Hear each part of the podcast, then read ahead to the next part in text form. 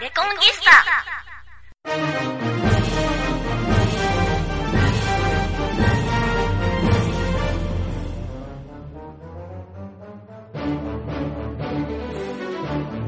この放送は講談復興協会の提供でお送りします。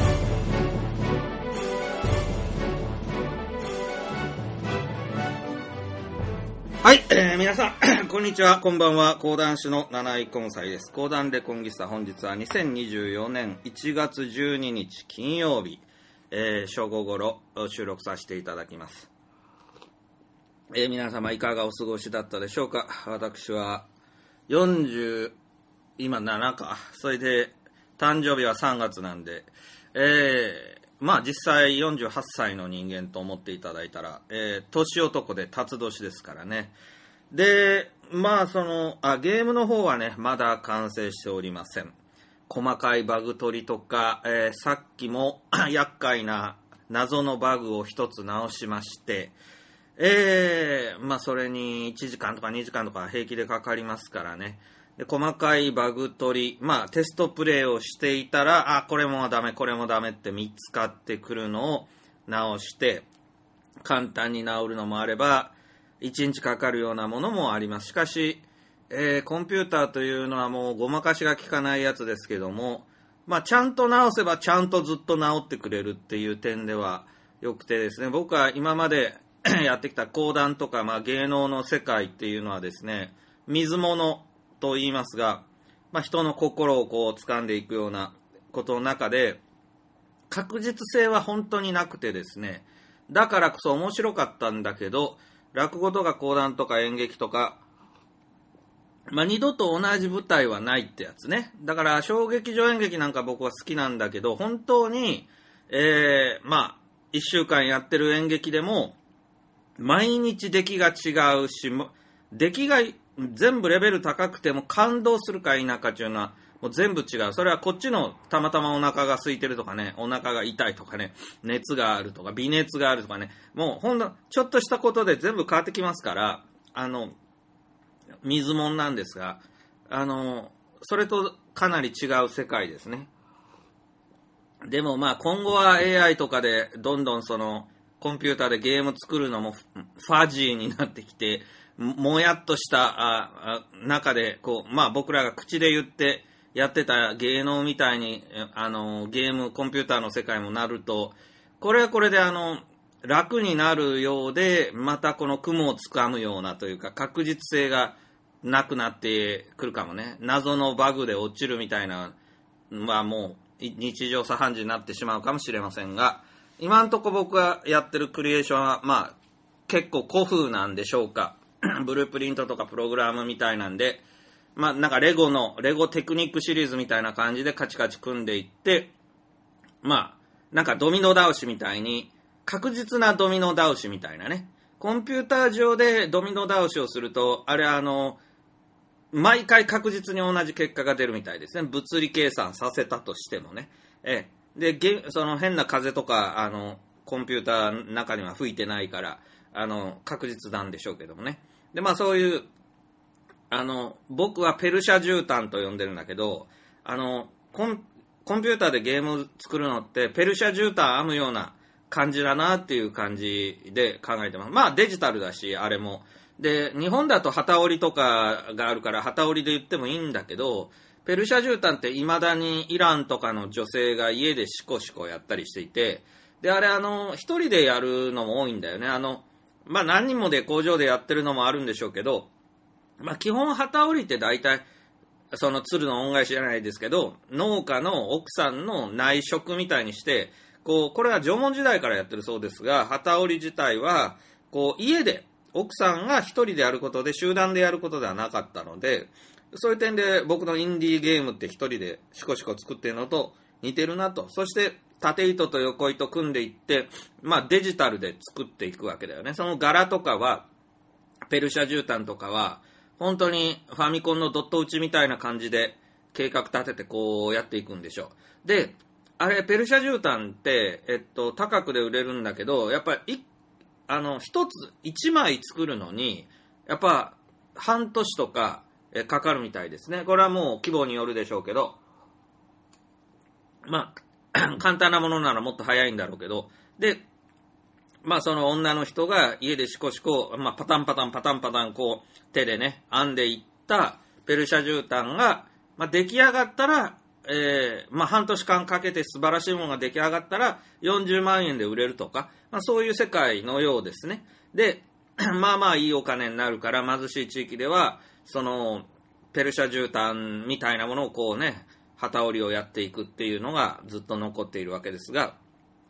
なんか現代のそういう旗織りだなと思いますよ。このゲーム作りっていうのは。で、まあコロナ禍から、まあ家から出られなくなったっていうか、まあ出られるけれども、皆さん、それはあのコロナ禍でね、外出禁止令は出てないけれども、あの、出たところで、今の世の中、家から出たところで何するって金使うだけなの。金落とすだけなんだよね。家から出ちゃ出ちゃうとね。で、あのまあ、いわゆるこう、病原菌とかだって、あの、公衆トイレとか使うとそのたんびにリスクあるわけで、あの僕本当に、あのまあ、コロナ禍を口実にこう、商売買いみたいにして、えーゲーム作りを2年間丸々やってるんですけど、ほとんど家にいるんですけど、本当に病気しなくなって、いわゆるね、なんか気分悪いとか、なんか寒気がするとか、えーなんか頭痛がするが、このもう2年間ぐらい全くないんですよ。3年間ぐらい。全くないんですよ。で、あの、まあ、いわば引きこもりみたいな生活してたら、まあ、孤独になるし、寂しいしっていうのあげればあるんだろうけど、実はあんまり苦にならない上に、その、なんか病気、なんか体調悪いが本当にないのよね。で、一日中ゲーム作りして、で、夜寝て、で、目覚ましかけずに起きて、そしたらほぼ毎日7時間は寝てるんだよね。で、ああ、ちょうどいい時間寝たなと思って起きて、さあまたコンピューターだっていうようなことをやってるんだけど、一見なんか不健康そうなんだよ。まあ運動もしないと不健康は不健康なんだけど、病気にならないんで、あの、すごく気分がいいというか、体調子がいいですね。で、油断はできないよね。で、まあ、いずれにしても、その、病気に、えーなるならないのこともありますけども、あの、経済活動的にも、家から出るとお金がどんどん減るから、家にいて、あのね、自炊してた方がお金なくならないからとかいうことも含めて、まあ、僕のコロナ禍は終わっちゃいないんだっていうかね、あの実質、俺の戦争終わっちゃいないんだっていう人は多いはずなんですよ。あの、いわゆる表向きの、あの、外出禁止令がどうこうっていう、あのコロナ禍が終わったことと、あの、コロナによって変わった環境や、まあ、生活、そして社会というものが、あの、元に戻ってない、元に戻るわけないんだから、あの、ね、まあ、戦後ってね、言っても戦前に戻るわけじゃやっぱないもんね。うん。だからまあそういうことで、えー、重たい話でもごめんなさい。えー、あれの災害のもっと重たい話をしますが、阪神・淡路大震災から29周年とかなんでしょうか。で、たまたま、ね、昨日 NHK の夕方ニュースで見たら、あの、松竹芸能の安田大サーカスさんの団長さん、久しぶりに見たなーって、汚ねおっさんになったなーって思って見てたら、えー阪神大震災で西宮で被災して、それで、えーっと、友達が、二十歳の友達が、えー近くのマンションで潰されて死んで、それで、あの、その時、呆然と立ち尽くす彼の写真が残ってるんですけども、えーで、その、芸人になって、芸人になった理由も、もう本当に拾った命だから、あの、やりたいことやらなきゃ損だと思って芸人に思い切ってなったと。で、まあ、その後、なんていうんですかね、え最近見ねえなと思ってたっていうか、まあ、ある意味当然のように消費されて、安田さん大サーカスもあまりほぼ見なくなりましたけれども、あの、普通のおっさんになって地元に住んでるのか、で、まあ、阪神大震災の時の、あの、講演会みたいなこともやって、まあ、それでお金を稼いでるんでしょうが、えーせ生活なさっていると。で、あの、年齢的に当時二十歳だった安田大サーカスさんということで、あの、ほぼ僕と一緒。驚くほど僕と一緒だなと。まず、その、ね、西宮で被災。僕は隣町の芦屋で被災。えー距離にして多分2キロぐらいしか離れてません。それで、年齢が彼当時20歳。私が19歳。で、19歳だけど私は早生まれなんで、もしかして、同い、同い学年かもしれませんね。で、えー拾った命だから、やりたいことやらなきゃ損だと思って芸人なんかに思い切ってなった。全く一緒。全く一緒。で、友達が目の前で死んだみたいなことで言うと、僕にはもともと友達がいなかったのでっていうのは、それはおどけてチークを踊り続けるであって、いや、たまたま、あの、友達で死んだ人いるのかもしれませんが、でも、いないんですね。なんでかっつうと、高校は男子校で報徳学園。で、そうですね、そこで同級生とか、下手すりゃ死んでるかもしれないけど、報徳学園って軍隊みたいな男子校を卒業して、それで1年浪人してる間に、もう何の未練もないっていうか、やっぱ友達が少ないっていうか、あの、そう、優美だけですね、僕が卒業後も気になってる当時の友達って言ったら、優美だけ。優美聞いてるか？あ優美って、あの、勇気の優に海って書くんですけど、神戸の有名な能の一門の着なんで、バカなやつなんですけど、すげえ面白い、可愛い面白いやつで、すごい仲良しだった優美っていうやつがいて、まあ、大きな喧嘩をして、喧嘩別れしてるんで、えー付き合いないですけど、あいつはい、あいつは好きなやつでしたね、優美っていう友達は。バカです。本当にバカで、僕と同じレベルでバカでした。えで、まあ、もともと芸人さんの家柄なんで、あ能も狂言と一緒で、主役が家柄で決まってるんですよ。主役と脇役と、全部、あの、音曲型、全部、あの、家柄で、世襲で決まってるんですよ。で、その主役のしてす、してという、その、して筋っていうね、あの、主役の家柄の長男ですから、もちろん主役になっていくわけです。今もやってるんでしょうね、多分神戸で。で、その能の一門で、で、僕は当時あの、革命王子だから、あ、革命なんだ、王子じゃないな、あ、革命少年だから、そういうあの、伝統芸能破却しろっていうことで、あの、ユミとは大喧嘩になりましたけど、今はそこまで頑固じゃないんですよ。しかも能の世界っていうのは、あ非常に大変だし、あの、能の世界、皆さん分かってくださいね。あれ、何が偉いって、あいつらテレビ出ないんですよ。あの、狂言は、あの、河原古事記なんで、テレビ出ますよね。だけど、能って、もともと河原古事記なんですけど、江戸時代には、あの、国家公務員ぐらい、あの、出世したんですね。武士が何か年中行事があるたんびに能を催さなければいけないって、これ江戸幕府がかっちり決めたんで、もう好きでも嫌いでも能はやらないといけないっていうことで、各藩にお抱えの能楽師がいてっていうことなんです。だから、彼らは国家公務員並みに偉い。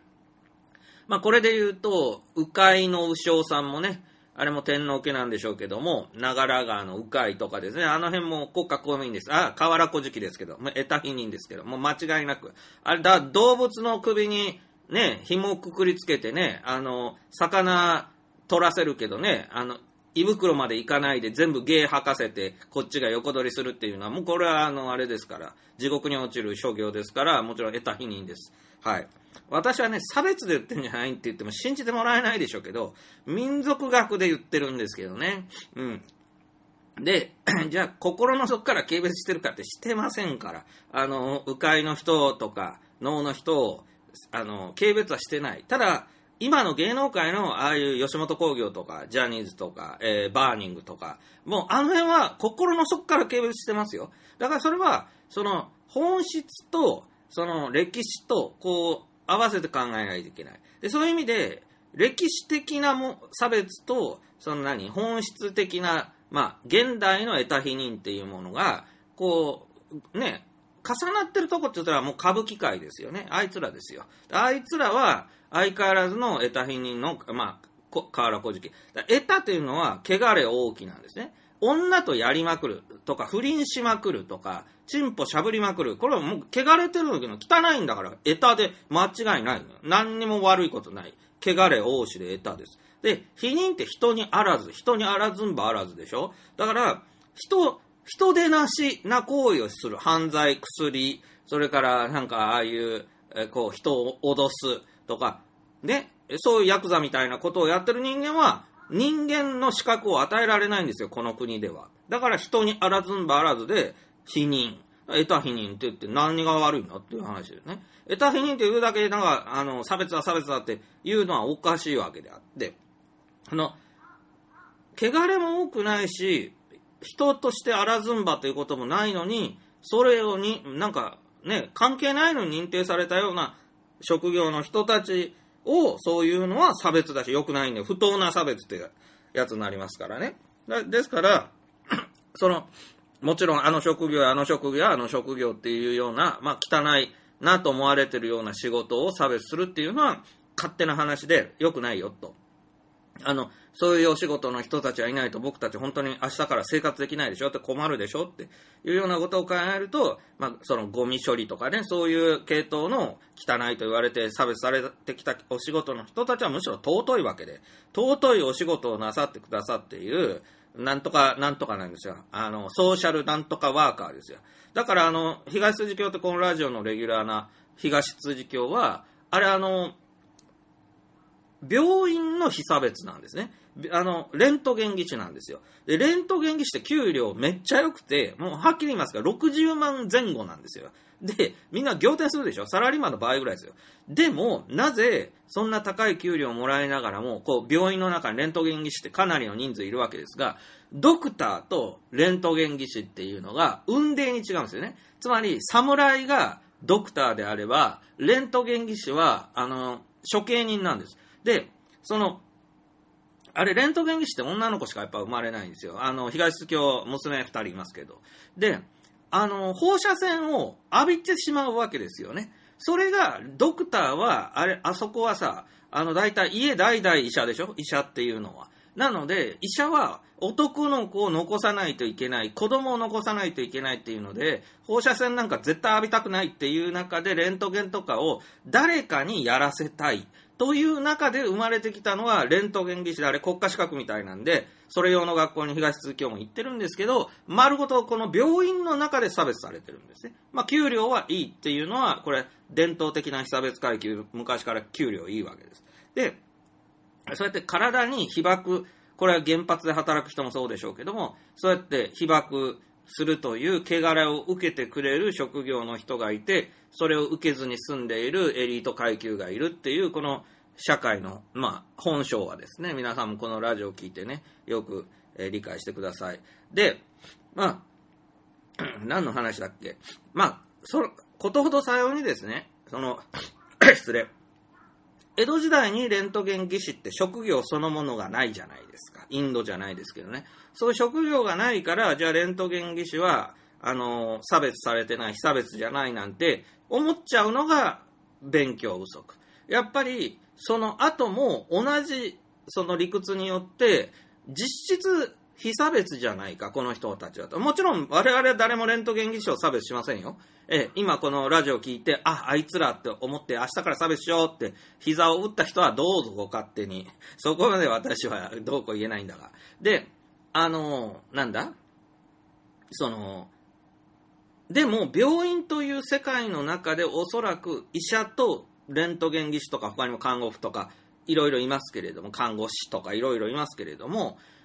かなりやっぱり階級社会になっていて、で、それぞれがやっぱ塊ですよね。派閥みたいなものを病院の中でやっていて、もちろん内科と外科みたいな、えーことでの対立、当然あると思うんですけれども、だから外科は汚れ多い。で、内科は、あのー薬を投与してるだけだから、ち返り血を浴びないから、汚れが少ないとか、多分そういう差別もあるはずなんですよね。で、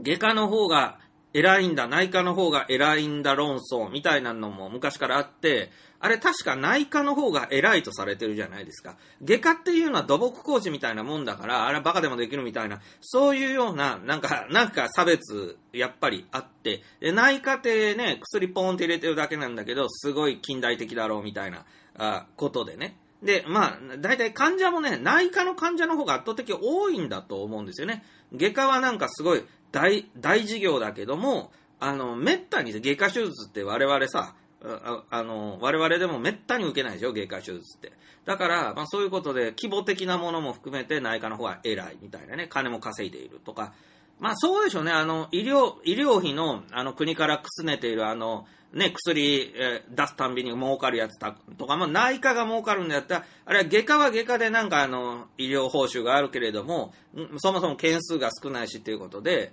病院を潤しているのはやはり薬だよということで、まあそういうようなこともあるんでしょう。で、薬っていうのも元をたどれば毒薬なんですよね。で、あの、毒薬って奈良時代に遣唐使が中国から持ち込んだと言われていて、で、遣唐使船が、あ、遣隋使船か、遣隋使船が出だしてから突然天皇の早死にが増えるっていうね、こういう歴史の陰部、暗部があります。暗部がね。で、あの、まあ、中国で薬が、漢方薬が、この、毒と、えーして、最初開発され、だんだんそれが健康のために、えー使われるようになりましたよね。で、これね、本草学って言うんですけど、僕が勝手に思ってるんですけど、何でも中国とか朝鮮からその漢方薬のその技術が日本に入ってくるんですよ。なんで日本にももともとね、あの、薬草とかいろんなもんは生えてるのに、あの、知らなかったんだ。中国に教えてもらわないとそれができなかったんだっていうと、多分ね、中国って人体実験をめちゃくちゃやってたんだと思うんですよね。皇帝の一存とかで、その俺が長生きするための薬を開発する。でもそのためには人体実験は必要でございます。じゃあ勝手にあれは、ほまあ、捕虜とかね、その、そういうたくさん、あの、敵を捕まえたなら、そいつらに、この実験中の薬を全部飲まして、えーまあね、実験結果出してみろや、みたいな、そういう無茶をやっていたとしか考えられない。で、そうやって集まったデータを、あの、データだけもらったのが日本なんだと思うんですよ。だから、遣隋使とかが必死になってへりくだって中国の王朝に、お,、ねで、お願いですから勉強させてくださいって言ったのは、あの、日本ではとてもそんなことはできない。まず人間がそんなにいないよと。で、使い捨てにできる命なんてそんなないから、あの、中国に遣隋使を派遣して、その、美味しいデータだけもらってきたんだと思います。で、中国も、それあの、多分、すごい最重要国家機密だったと思いますね。そんだけ人殺して、あの、得たデータですから、あの、最重要国家機密で、なかなか渡したくないっていうスタイルがあったんだと思います。だからそこで日本も、まあ必死に頑張って、あの、まあそういうのをゲットしていったと いう歴史が、まああると思うんで、まあ病院一つとってもこれだけ語れる。これまあ病院という世界ね、白い巨頭とか言いますけども、あの、歴史とかを知っとかないといけないよっていうのは、まあ、こういうことだし、僕はいちいち調べて、あれをエビデンス出してるわけじゃなくて、全部推測で喋ってるんですよ。で、でも推測で喋ってるけど、その歴史的な、あの、経緯とかを頭に入れてると、その、おおよそ合ってるだろうなっていう推測が立つんです。で、本当に合ってるかどうかをガッチガチに、あの、なんていうのかな、エビデンス取らないといけないときは、改めて本読んだりね、あのネットで調べたりね、もうなんか時間かかりますよ。だけど、全部にそれやってられないから、あの僕はこうやってラジオで話すとき、下調べ、まあ、いちいち調べずに、えー推測で喋りますんで、これはあくまでも推測で、ということです。で、あの、本当かどうか真剣にどうしても知りたい場合は皆さんそこからもう一回調べてくださいね。僕が言ってるのを聞いて鵜呑みにするんじゃなくて。うん。で、まあ、とにもかくにもそういうふうに、どこの世界にもこう差別とか、あの、そういう自然発生するし。で、分かっとかなきゃいけない。あの、差別は忘れるのが一番っていうのには僕は反対で、あの、それはバカになってるだけなので、差別全部忘れることによって平等社会が来るってアホみたいな話でしょ？アホみたいですよね。それだったら、もう国民全員に教育を施さない方が、原始時代のいい社会に戻るって言ってるのと一緒じゃないですか。ね、それ、もう一理あると思った方々はそれでいいですけど、さすがに無理だろう、そんなことしたらって、みんな不幸せになるよって普通に思うわけで。で、あの、知識とかない方がええねんみたいなことが、まあ、こと差別業界ではずっと言われてきたけど、僕はない方がええ知識なんてないと思うんで、あの、知識はあった方がいいけれども、そっからなんですよね。で、知識があることによって差別者になるやつっていうの問題で、あの、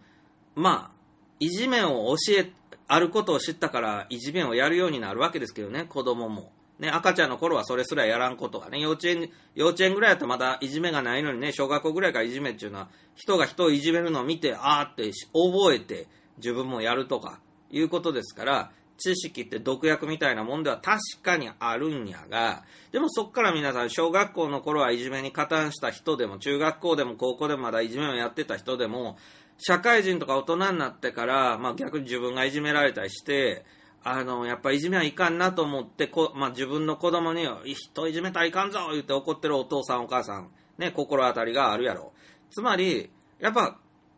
あの、赤ちゃんの時は何にも知らんからいじめをせえへん。小学校、中学校でいじめを知って、いじめを知ってしまう。まあ、一回はやっとこうみたいなのもあるかもしれん。でも、それが、また後悔となって、ああ、人をいじめたのは良くなかったなと思って、いじめをやめる。まあ、この一周がやっぱ必要ですよね。赤ちゃんの時何にも知らんからいじめせえへんっていうのは、それはね、イノセンスかもしれんけれども、知らんだけやんかっていうこと。知った瞬間始めるんやったら危険極まりないよね。でも、知ってから、やってからやめましたっていうのは、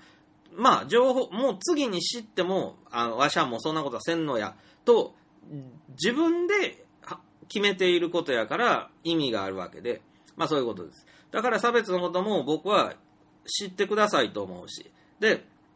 いや、もうこの東津業なんかも、自分が被差別やって気づかずに何十年働いてきたと思いますよ。あの、高い給料もらいながら、レントゲン技師っていう病院という世界でね。でも、お前被差別やねんぞ、と、病院の中で得た否認で、で、ドクターから、あの、下げすまれてるんやぞ、と、虐げられてるんやぞ、と吹き込んでます。はい。吹き込んでますよ。病院が燃え上がるのを楽しみに。はい。あ、燃えてる燃えてる、つってね。えー、焼け落ちたな、あの病院もっていう、そのためにあの、吹き込んでます。はい。イギリスと一緒ですから、僕も。はい。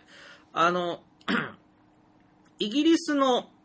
あの、18世紀、19世紀とかの、ね、やり口、インド、アフリカ、アフリカ、インド、中国、全部そうなんですけども、あの、アフリカとかインドは典型的ですよね。あの、差別を利用してますよね。インドのカースト制度って大昔からあるんですけど、今も続いているあの差別、あれね、イギリスが植民地にした時に、あの、もっと強化したんですよね。あのカースト制度を。で、あの、本格的にしたんですよね。で、なんでわざわざそんなことっていうと、もう差別を利用して人々をいがみ合わせてイギリスに不満が来んようにした。アフリカなんかもこれあの、なんていうんですか、僕らあまり知らないですけど、とにかくアフリカが発展せえへんっていうのは、イギリスとかフランスが植民地にしたとこで、土族、不族、普通族みたいな、もともと背高いとか背低いとかいう、その、ね、まあ民族、少数民族を、あの、おなんか、お前はひいきしたらお前はあかんぞみたいなんで、勝手に、あの、階級をつけましてね。で、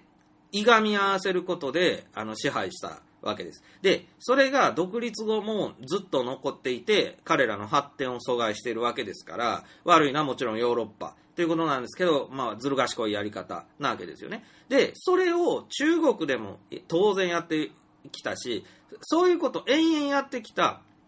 イギリスが日本でだけそれをせんわけはないわけであって、当然、ね、皆さんもネットの陰謀論とかでも同じこと言ってるかもしれませんが、やっぱりイギリスは、あのー、当時非差別であった、その、日本、まあ、日本の場合は完全植民地化できないわけですね。植民地化できない場合は、そこの国のカースト制度みたいなのが大抵どの国にもある。その一番最底辺で虐げられている人たちに気づかせるわけです。で、江戸時代なんかは気づ、その被差別の人たちは、めっちゃおったんですけれども、それほど不満を持っていなかった。なぜならば、それが当たり前と思っていたし、その人たちには手厚い保護が、江戸時代なんかは、まあ、つまりお金が儲かったわけなんですよね、被差別の人たちは。でもそこにイギリスとか目をつけて、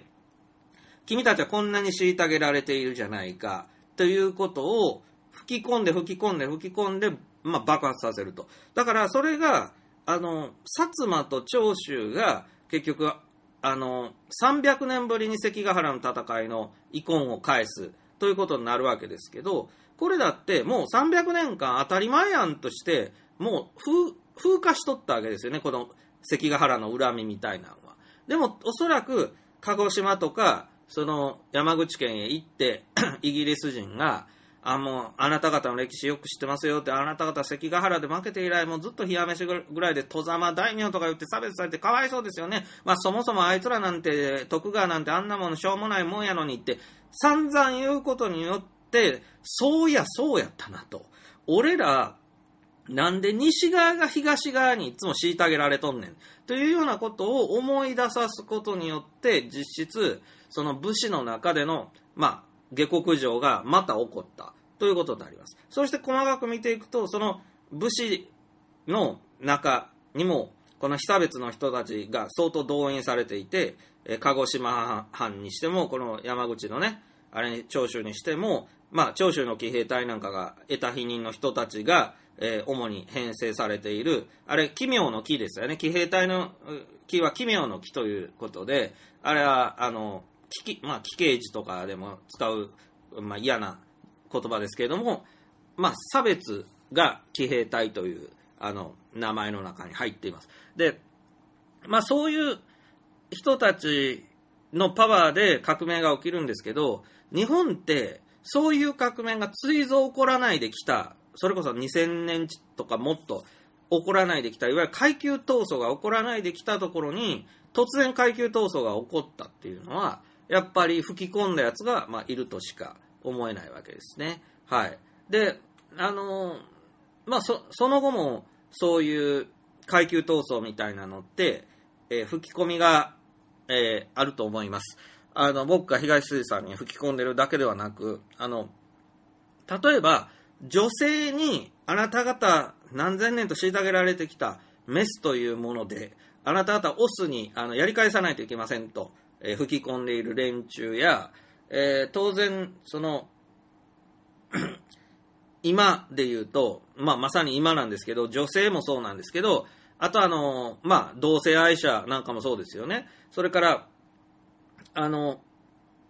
いいわゆる貧困、貧しい人たちに対して吹き込んで、あの、まあ、体制転覆みたいなことを吹き込んでるのは当然、まあ、いると思います。ただ、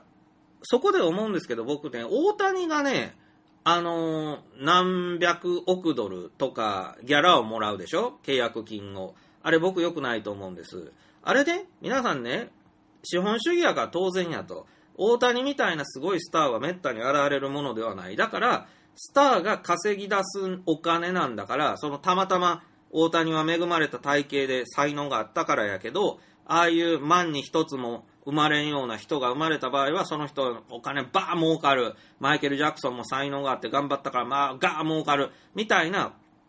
スターがめっちゃ儲かるのは、まあ、アメリカンドリームやし、資本主義ドリームやし、その、誰にもそのチャンスがあると。だからお前も頑張れよみたいな話って、まあ信じてる人いないと思いますけど、信じてるやつもまだまだ多いんで、もうやめた方がいいと思います。で、そうすると共産主義やいう話になるんですけど、そうじゃないんでちょっと聞いてほしいんですけど、あの、原始時代ってね、この集団生活40人ぐらいで、まあ多くて200人ぐらいでしてたらしいんです。で、その、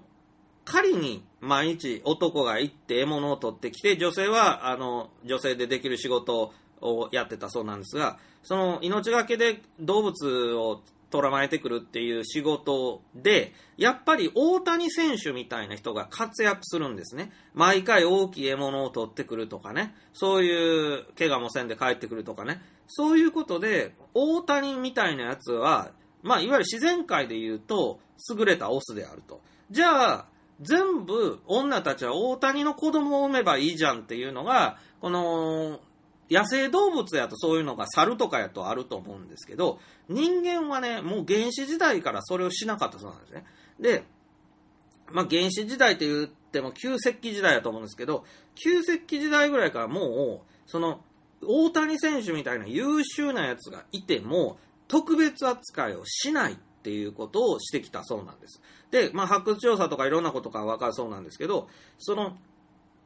特別扱いしないっていうのは、大きなイノシシを取ってきたお前のおかげやっていうことで、お前ステーキ人より多くあげる、やらないそうなんですね。それから、あの、女にもモテモテになるんですけれども、一人で女を独占するっていうこともやら、やらせないそうなんですよ。で、だ、なぜかというと、やっぱりそれは多分人間って猿とかよりは桁違いに嫉妬深くもうその時点でなってるから、そういうやつが出て、メスを独占して子供たちが全部大谷の子供になったら、もう夜寝てる間殺すんでしょうね、大谷を。とか毒持って殺すとかね。で、まあ、あの、後ろから弓矢で行って殺すとか、まあ、いくらでもね、殺せますわね。で、結局、それをやってるとオス全滅するから、あの、あかんなって。やっぱり、あの、誰かがメスを独占するっていうこのルール、ヤクザのルールみたいなあかんなということで、あの、もう大谷みたいな優れたやつは必ず出てくるけど、特別扱いせえへんで、あの、あんまりチヤホヤもせえへんで、でみんなで平等に、あの、お肉を分けて食べていこうや。その方が組織が、あの、まあ、存続しやすいね。ということで、その人類は、そういうのが残って、その、例えばそういう、オスが、あ一人だけアルファオスが全部メスを独占する、まあ、ジンギスカンのモンゴルみたいな、ああいうのね、やっぱね、滅んでいったみたいなんですよね。なので、結局、あの、大谷選手はすごいですよ。だけど、ギフトなわけです。大谷の才能、大谷の体格、大谷の運勢、すべてギフトなわけで、あの、大谷が偉いんじゃないんですよ、これは。間違いなくそうなんです。大谷が偉いんじゃないんです。大谷がなんぼ努力したとか、そんなことは当然であって、努力するのは人間として当然であって、努力しても大谷にはみんななれない。だから、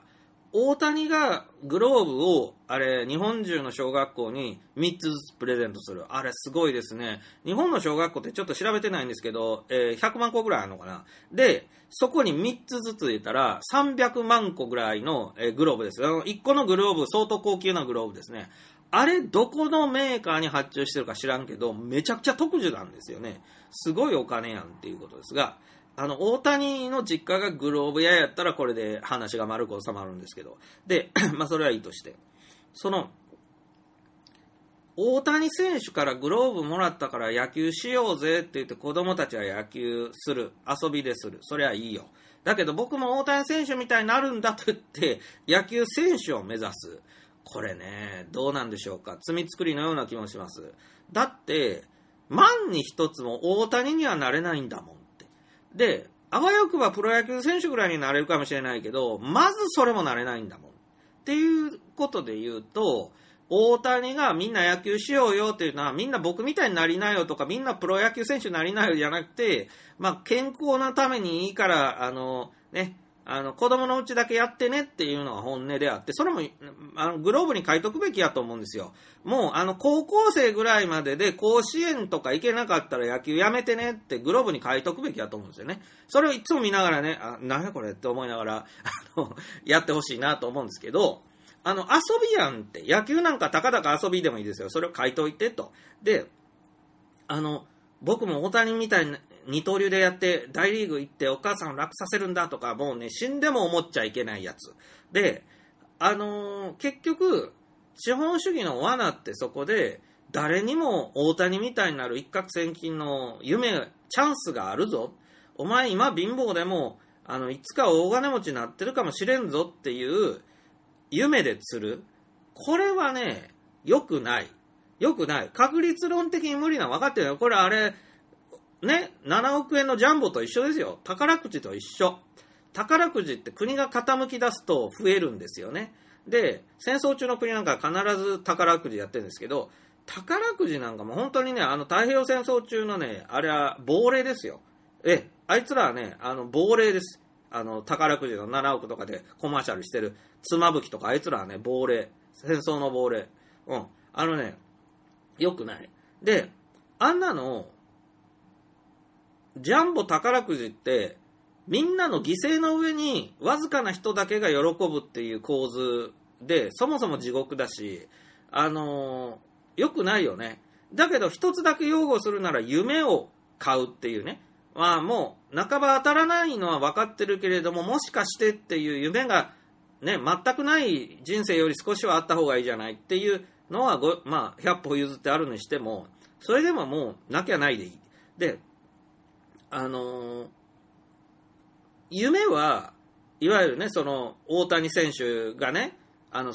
大リーグで活躍することは全然いいんですよ。だけども、大谷選手の給料が特別高くないと。あの普通のサラリーマンと同じぐらいであるというのは、まさに共産主義社会みたいなイメージがありますけれども、あの、夢がないじゃんって思うかもしれないけど、あのね、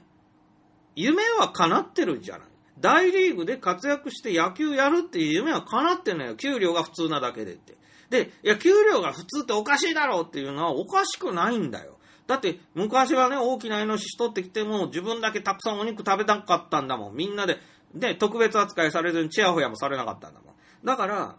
あの、それが知恵だったんだよね。その200人なりの集団を、あの、内部戦争、まあ、内部構想でね、破滅させないための知恵として、あいつがいつも俺たちのこと食わしてくれるけど、あえてチヤホヤしないでおこう。普通に接しようっていうのが、原始の時代からの知恵だったのに、今は、あいつのおかげでみんな食えてるんだから、もうあいつ、チヤホヤしようよ、あいつの銅像を建てようよっていうようなのは、もう完全にあの破滅へのまっしぐらなのでやめましょうってならないといけないのにこれがもう共産主義失敗したじゃないかとかこう悪平等だっていうことであのみんな反対するんですよねだけど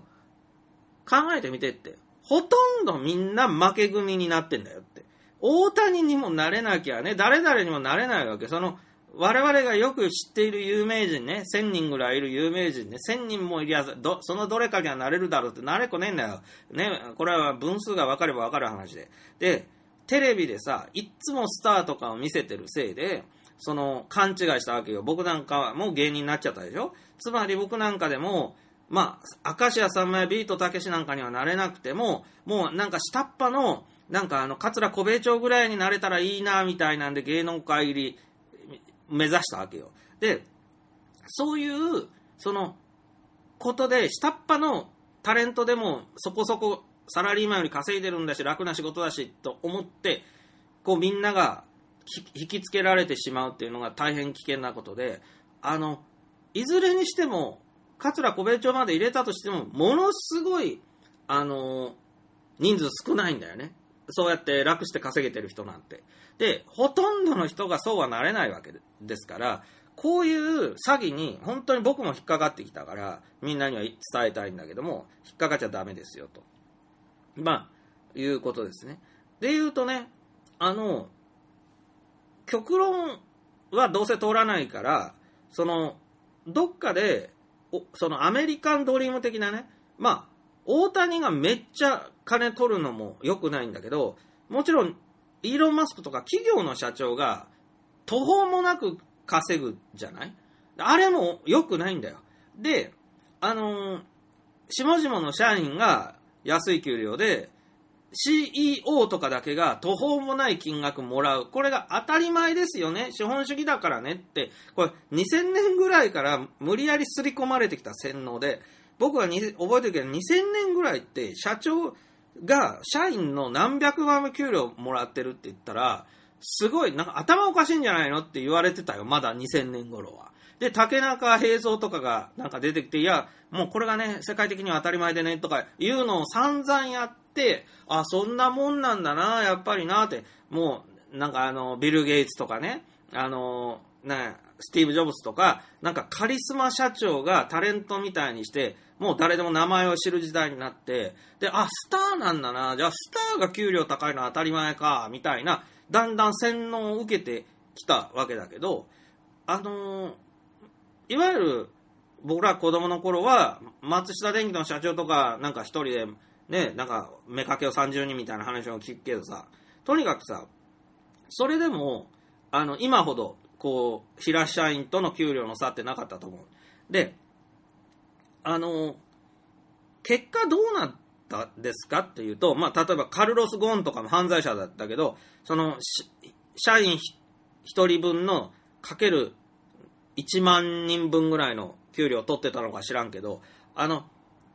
それってさ、必要？本当に必要？その、その、社長さんにとっても必要っていうことを真剣に考えるべきで、その、社長さんが、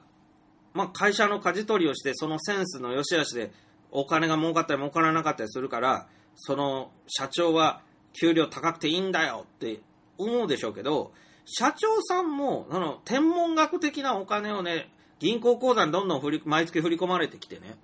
果たしてね、まあ、必要か必要かででないかで言うと、もう間違いなくそんなには必要でないはずなんです。ここで反応するやつバカで、必要か必要でないかだけで言ったら必要でないはずです。そして、さらにもう一歩、幸せか幸せでないか、ね、それだけ使い切れないぐらいのお金が振り込まれてくることは、その人にとって幸福か幸福でないかっていうとね、いや、俺はな、金はいくらあっても、あの、まあ、あの、邪魔にならないからな、って、とにかく、あの、銀行口座の通帳の桁が増えていくのが唯一の喜びなんだ。というね、幸せなんだ。言うでしょ。だけど、そんな貧しい幸福でね、何言ってんだっていう話だし、そんだけお前の使いもしない銀行通帳の桁が増えていくのは、他の、まあ、社員とかね、社員とかの生活をよくできるお金を、お前、口座にどんどんどんどんプールしていって、俺は幸せなんだって。いや、お前一人の幸せと、社員何千人の幸せが、こう、質量保存の法則でおかしくなってるよって。だから、放出しろって話なんですよね。だから、まあ、結局、その、仮にね、CEO が、あの、大した給料もらえない世の中になって、なんだよ、俺、せっかく最高、まあ、会社の一番トップまで上り詰めたのに給料意外に高くねえな、みたいな。まあ、今の総理大臣でもまあまあ高いけど、あの、でも総理大臣とかよりはるかに高い金額でしょ？今の CEO とかって。で、あの、まあ、具体的に言うと、月給の条件を仮に法律で決めるとして、えー、っと、今だともう、月給が何億なんて人も珍しくないんでしょうけど、えー、普通のサラリーマンの月給がだいたい30万円ぐらいとして、で、一番偉い人の給料が総理大臣も含めて、えー、その10倍の300万円、月300万円。これは多いよな。月300万円と30万円で10倍違うか。まあでも、まあとりあえずそういう情報するか。えー、日本で一番給料高い上限が月収300万円として、もうこれ以上は法律違反になるっていうふうにしたら、今、お金持ちの人たちはほとんど大不満だろうけど、でも、な、すぐなれると思う。で、あの、月給300万で足りんわっていう人、頭おかしいんだよ。なんかおかしいことしてないとさ、月給300万で足りんはずない。300万でも余ってしょうがないはずだからね。で、それで、幸せになれないやつってお前バカだっていう話で、それこそ最高責任者とかなれないよ。お前月給300万円もらっていて、みんなの10倍もらっていて、それでお前幸せになれないって言うんだったらお前バカだよっていう話だから、だから、そういう風にすべきなのよ。で、まあこれはみんな分かってるね。すべきなのは分かるけども、できねえんだよっていうね。まあ反対があってできねえんだよっていうことは、まあお分かりでしょうけれども、一つ希望を言っておくと、まあ勝手にそうなると思います。はい。あの、みんなが頑張らなくてもいいよ。あの、勝手にそうなる。でもその時俺たちは生きてないかもな。もうな、年取って。だけど、とにかく、今を、今の社会が異常であって、今の社会は、これが正常だと思うことは、今からでもやめれますよね。ね。これは正常ではないんですよ、明らかに。そして、これは完全に滅びの道です。昔の旧石器時代の人たちが、あ、これだと組織が滅んでしまう。まあね、民族が滅んでしまうと思ったことを、現代の我々はバカだからまたやってしまっていて、どんどん滅びへまっしぐらなんです。で、滅びる寸止めまで行きますよ。滅びる直前まで行く。それは僕ら生きてる間見届けるかもしれんな。で、その後なんだよ。その後反省した人類が、やっぱりなって、やっぱり給料は、あの、300万円までにしなきゃダメだよって当たり前のことができるんじゃないの？だってその時もう人口1000人ぐらいまで減ってるから。うん。人口思いっきり減ればね、反対するやつもほとんど死んでるから。うん。だからさ、まあ人口1000人は大げさだけどさ、あのーまあ、日本の人口が今1億として、300万人ぐらいまで減ったとしたら、もう、あれでしょ。すっきりするでしょ。で、まともな、あの、法律を作り直せるんじゃないですか。で、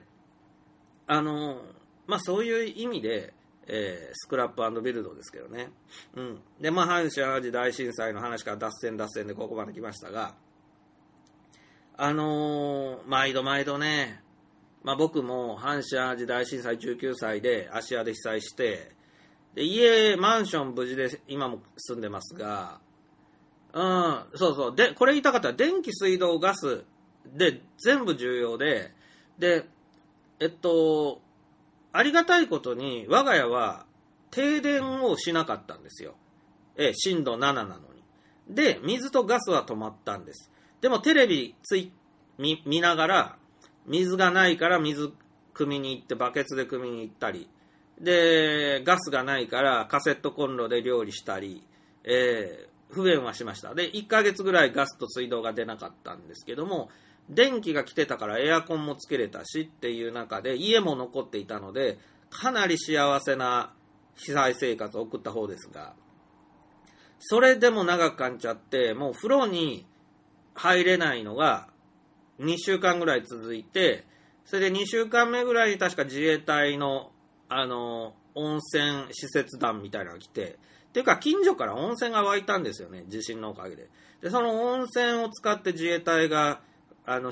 我々を風呂に入れてくれるっていうことがあって、で、僕たちはあの自衛隊員の持っているモップで、あの、わしわしわしわしってこう、一列に裸で並ばされて、で、あの、すごいぶっといホースで、あの、消防署の、消防車のホースで、あの、温泉のネットをバーッとぶっかけられながら、あの、自衛隊員が、あの、すごい、あの、DDT っていう薬品を頭からぶっかけて、それで倒してガガガガガってこうやって、はい次、はい次、はい次って言って、えー市民全員がね、風呂に入ったという。ほとんど嘘ですよ、今の話は。ほとんど嘘です。はい、喋っておりますけれどもね。で、まあでも思ったんだけど、あの、江戸時代に、まあその今の能登半島ですね。能登半島のことを考えるだに本当に胸に迫るものがあるんですが、二つ三つ言いたいことがあって、まず日本は意外と半島国家だよね。能登半島半島だから偉い目に遭ってるのは皆さんご存知でしょう。しかし私のふるさとにあたる長崎も半島なんですよ。で、調べたらっていうか、ざっと見てると、関東でも、まあ、千葉県の房総半島、あれあの、この間の台風台風被害で、何年か前の台風被害で、あの、東京から目と鼻の先なのに救援が全然いかないっていうことが、あの、千葉県南部の房総半島ね、あの、南房総地区は大変なことになりました。で、あと三浦半島もありますね。で、他にも、えー津軽半島とかですね、日本は列島国家なのに意外と半島多いじゃないかということが分かった。しかも、この石川県の能登半島の場合、根元に原発があって、志賀原発があって、それが震度7。で、えー半島のな、まあ、中に住んでる人たちは、メルトダウンとか起きた時に絶対逃げられないっていうことも分かりましたよね。で、あの、まあそういうことで、日本は朝鮮半島じゃないけど、半島意外に多い国で、しかも半島一個一個まあまあでかいから、あの、相当偉い目に遭うと。で、まあ、まさに補給線が寸断されるっていうやつで、戦争と一緒で、あの、補給線が寸断されるとみんな本当に餓死してしまうというような状態が、日本にも想定できる場所が結構多い。で、これが決まって災害がある可能性高いわけですよね。で、能登半島のあの形、なんでまたあそこだけああいう風に出っ張ってるのっていうことを考えると、確実にあれは、あの、地殻変動が起こした奇跡の形、あれが能登半島のあの形なんですね。で、あの先っちょを伸ばしたところに佐渡島があるっていう。でも佐渡島も明らかにとんでもない形状をしてますよね。あの、二つの島が、こう、ずれて、斜めにこう、平行四辺形みたいになってるでしょ？佐渡島って。あれ、とんでもない力が、あの、山を、島を引き裂いて、ずれた後だと僕は勝手に思ってます。まあ、ブラタモリでも言ってたと思います。で、その、まあ、半島が、その大地震とか大津波にやられてきたのはもう当たり前だったと思うんですよね、もう歴史的に見ると。で、今回起きた、その、まあ、能登半島の地震を見ても、あの、江戸時代だったらって考えたときに、この集落が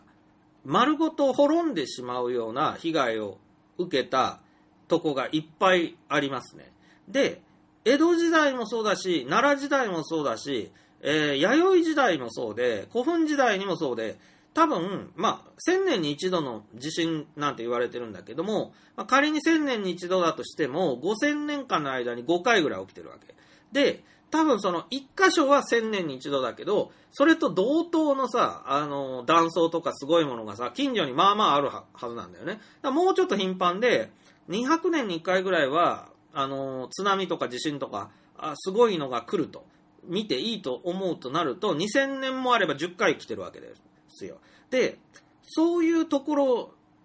で、その、やられて、やられてから復興しての繰り返しをやるとこもあるんだけど、場合によっては、もう、山崩れとか、もうすごい、あの、津波とかで、ま、地形的なあれでね、すごい津波が来て、もう50メートルとかで津波が来て、その、もうとてもじゃないけど、ここ復興も無理だわっていうことで、もう放置されてしまった土地っていうのが日本の各所にあるはずなんです。これは奈良時代の朝廷とかそういうのでも、まあ一応震災で津波にやられた時に、あの、まあ復興させようみたいなことはあるんですけど、場合によってはもうね、あの、まあ島ごとなくなってしまったとことか、もう海に沈んだからもうどうしようもないけど、その山崩れとかいろんなもん、もう手の施しようがないっていうぐらい全滅した地域っていうのは、もう諦めようと。もうそこで田んぼとか畑も作るのももう無駄だから、どうせまた同じことになるからやめましょうっていうことで、捨て置かれてしまった無人地帯っていうのが多分あんだよ。で、それがね、原発が立ってんだよ。だってさ、その、いつしか忘れられて、なぜそこが誰も住まない土地があるのかっていうことは忘れられた頃に、原発作りましょうって話になって、でも、あんな迷惑施設、どこも喜ばないよって中で、日本中探したら空いてる土地がまだあるはずだって言って探したら、あ、まあまあありますよって役人が見っけてくると。で、ここ適度にいい場所にあるし、あの、適度に海からも近いし、あの、いいんじゃねえっすか？みたいなことで、人も住んでないし、いいんじゃねえっすか？っていうことで、あ、じゃあここに原発建てましょうみたいな話で言うと皆さんわかりますよね。もう、過去に集落が壊滅して、で、当時の人類がサジを投げてしまうぐらい危険な場所。だから、何にもなく放置されてきた場所を、たまたま、ラッキー、こんな空き地があるだなんてって言って、原発を建てる。で、建て出すと、待てよと。これなんか、やばいんじゃない？この土地っていうことに多分気づくんですけど、その時にはもう、いやー、気づかなかったことにしようっていうことで、やる。ということですね。で、あの、人類はつくづく情けない生き物だということですね。先人の知恵をどうこうしようともできないし、あと日本では戦争に負けて以来、歴史をすごく軽んじる国になりました。うちの親父が全く歴史に興味を持たなくて、歴史の番組が NHK とかで始まると僕はもう絶対見るんですけど、親父は何一つ喋らなくなるんです。で、何一つ喋れないんですよ。うちの親父、歴史全く勉強してこなかったから。で、あの、まあ本当に歴史を何一つ知らない人っていうのは、何にも今の政治で起きてることのからくりもわからないし、もうテレビとかニュースとか専門家とかコメンテーターが言うことをそのまま言うんですよ、親父が。で、あ、親父それ昼間のワイドショーで誰かが言ってたことだろ？うん、そうだって。その人が言ってたんだから確かだ、みたいなこと言うんですよ。バカ、死ねですよね。あの、自分で考えて、このニュースにはこういう裏があるんじゃないかみたいなことは、親父はもう絶対に言えないんです。全くそういう知能がないんですよ。で、それは歴史を軽んじてきて、歴史なんか受験勉強の時に一回やったらもうあとは全部忘れていいんだという、あれ、だって親父京都大学出てるわけですよ。京都大学出ていて全くアホなんですよ。で、まあそういうようなことね、ありますんで、皆さんもね、歴史を軽んじるっていうのをね、まあそういう人やそういう人たちを見たらね、心の底から蔑んでください。はい。歴史を、あの、軽んじる奴らは野蛮人、蛮族であり、まあ、果ては結局国や民族を滅ぼすから、あの、心の底から、あの、軽蔑してください。はい。それはまあいいとして、水を飲みたいと思います。そう。僕はね、今日一番言いたいことはね、これなんですよ。次に言うことなんですよ。あのね、水道管とガス管をね、陸地に出せ。うん。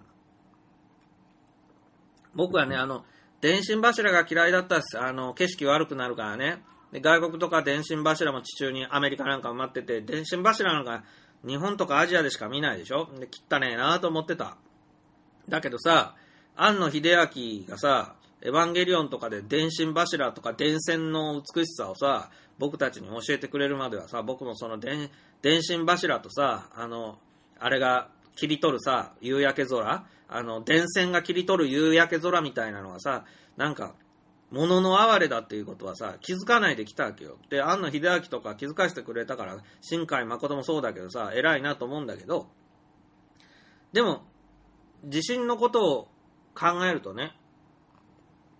あの電信柱っていうのがさ、地中に電線が埋まってないことでさ、どれだけ助かるかなんだよね。だから我が家でも埋め立て地なのに電信柱がいっぱい立ってて、全然地中埋設してなかった。で、汚ねえなと思ってたんだけど、おかげで停電しなかったんだよ。え、用心場停電しても、線引っ張ってくりゃさ、電気つくわけだからさ、絶対地上型の、日本においてはだよ、地上型の電信柱で、まあ景色悪くなるけれど、そっちの方がいいんだよ。で、言うと皆さん、水道管とガス管、なんで地面に埋めとく必要があるんですかってことを皆さん、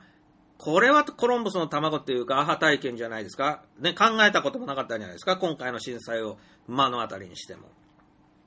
要は、水道管もガス管も、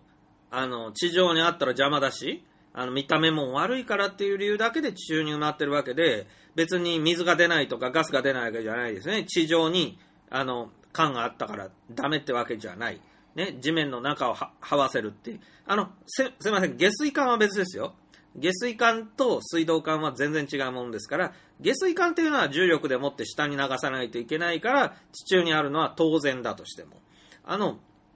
浄水管と、あと都市ガスのガス管っていうのは、あれは地面の中埋めないと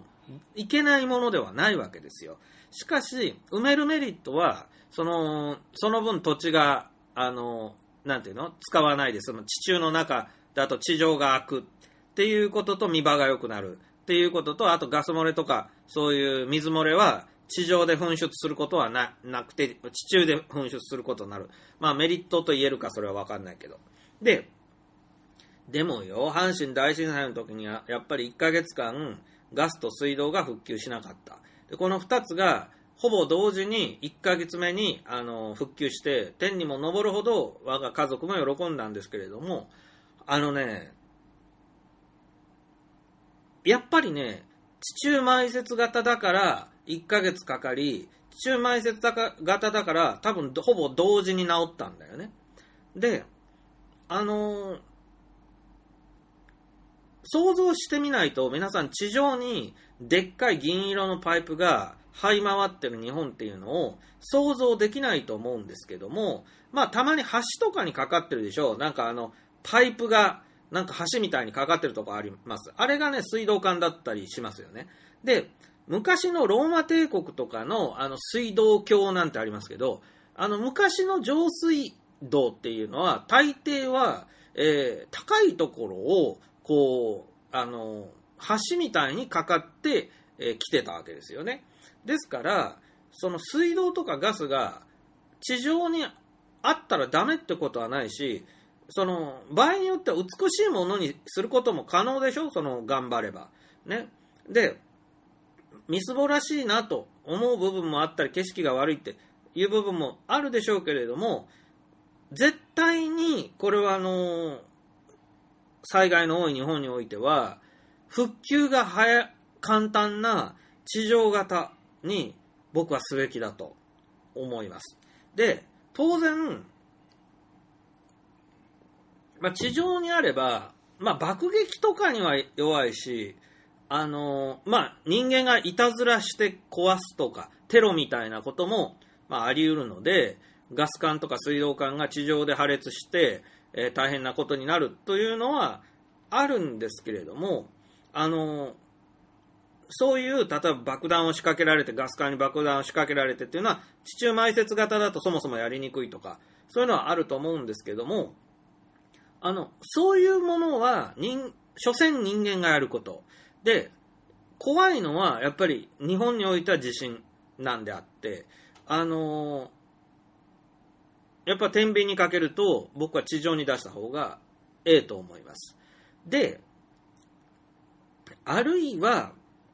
もう、戦争とか核戦争のことまで範疇に入れるならば、もう都市を丸ごと山の中に掘って、えー、オンユアマークみたいに生活する地中に大都市を作るとか、日本の場合だと山、山の山腹に大都市を作るとか、あ、山中にね、あの、作るとか、まあそういう考えもあるでしょうが、やっぱり山の中に防空壕みたいな都市を作って暮らすと、まあ、日光を浴びれない生活になれば、多分それで死ぬ人がめっちゃ増えるでしょうし、あと空気とかがやっぱ浄化するのが大変で、で結局、その出入り口が、まあ、地震とか戦争で塞がれてしまった時に、あの、みんな、接近詰めになって、酸素がなくなってが、まあ、窒息死するとか、まあ、中で火災が起きたりした時に大変なことになるとか、まあ、現実的じゃやっぱないと思うんですよね。そういう核シェルター国家みたいなのはね。なので、あの、さすがにそれは無理だがっていうことを、まあ、思います。はい。ただ思うんですけど、あの、石川県とかのことを見ても思うんですが、あの、我々は、まあ、災害、大きな災害が起きると必ずトイレがトイレがトイレが困る。っていうこと、水が水が水がない。ということで、私たち阪神大震災の頃から何一つ進歩してないなと思って見てるんですが、え仮に江戸時代でなくても、まあ、明治大正でも、あのー、石川県のあの地域だったら、うんこは穴掘ってしてたと思うんですよね。江戸時代のが普段から。ね。ボットン便所っていうか。なんで、その、今だからトイレがなくて困るって話で、これが江戸時代ならば、トイレは困ってないんだけど、他のことで困る。みたいな話じゃないかなと思います。で言うと、例えばトイレ以外にも水も水道管で引っ張ってくるんじゃなくて、多分江戸時代とか、まあ戦前だったら井戸ですよね。で、まあ地震で井戸が潰れるなんてこともあるけども、あの、まあ井戸とか湧き水とか場合によっては雨水とか向こうじゃ雪がいっぱいあるから、まあそんなんで普通に生活してた時代だったら、いや水には全く困ってないって話になります。で、ガスも江戸時代にガスで生活してる人一人もいないから、ガスが来なくて困るって話も多分ない。で、電気もそうですよね。だからそう考えると、その、なんていうのかな、江戸時代に今回の災害があれば、意外と全然平気かもしれない。で、その、道が寸断して陸の孤島化するやつも、いや、陸の孤島化しても別に困らないっていう、ずっとそういう独立国みたいな生活やってるんだから、あの、そんなには困らないっていうことだと思うと、やっぱ現代の社会の脆弱性を晒してるなとやっぱ思ってしまうじゃないですか。だからといって、ね、僕はね、その江戸時代に戻れなんて思わないわけですよ。つまり、水道は井戸、えー、便所はボットン便所。で、何？えガスはない、えー電気も、まあ、いらない、あるいは自家発電、みたいな、そういう、あの、江戸時代的な逆戻りっていうのは、あの、誰も幸せにしないと思うから、そうなれなんて思わないんだよね。となると、じゃあ無策なのかというと、私は策がある男です。私をね、あのー使えばね、この国は一気に良くなると思いますって、孔子みたいなこと言っておきますけどね。あの、あれだよね。つまり、ち、まあ、地方自治体とか村々とか町々とか市にですね、やっぱり、今だとさ、避難、避難所へ避難してくださいがさ、近所の小学校じゃダメだろ、公民館じゃダメだろっていうのが、まあ僕の結論であり、それが、まあなんていうんですかね、まあシェルター、核シェルターという言葉、まあ知ってるでしょうけど、もうちょっと、なんていうのかな、あの、総合防災施設というか、総合シェルターとでも言うんでしょうか。つまり、端的に言うと、なんか自分の家より居心地がいいぐらいの、その居住スペースが、えー用意してあって、人数分用意してあって、で、そこには、電気、水道、ガスが、すべて自前で動かせるような、えーものがあって、で、それが地震とか、えーまあ、場合によっては核攻撃みたいなものを受けても平気の閉鎖ぐらい頑強に作られている。つまりこれはやはり山の山腹などに作るしかないと思うんですけども、でも日本じゃ山の山腹にこと書くことはないですから、いくらでもその辺にありますから、山の中をえぐって作った、その、避難所、いわゆる近所の小学校ではなくて、えーあの、近所の避難所っていうのがそれになるために。で、それはめちゃくちゃお金いりますよ。え1個作るのに相当なお金がかかるでしょう。しかし、これを金がかかるからとか言ってやらないできたら、もうこの国は滅びる。だって、阪神大震災で我々が吠え面書いてからもう30年の能登で起きたの、ほぼ何にも変わってないからもっと悪い。もっと悪いよ。で、そんなこと許してていいんですかっていうのが、まあ非常に思う。東京とか大阪でも大都市でもね、そのためにね、地下鉄を深いとこに掘ってるとか言うでしょ。いやいやいや、お前ら最後地下鉄で暮らすんかって。あんなもんね、あの、東京やそういうところの人口を考えたら、地下鉄にぎゅうぎゅうに入ってね、みんなであれですか？乱交パーティーでもやるんですか？本当に、全く、あの、一時的な核攻撃とかの避難所には、ね、近まあ、近場にいる人はいいんだけど、あの、大きな災害とかが来て、1ヶ月ぐらいみんなで、あの、生き延びようみたいなんで言うと、全然足りないでしょうね。で、あの、いわば、軍隊の要塞作るみたいなものです。で、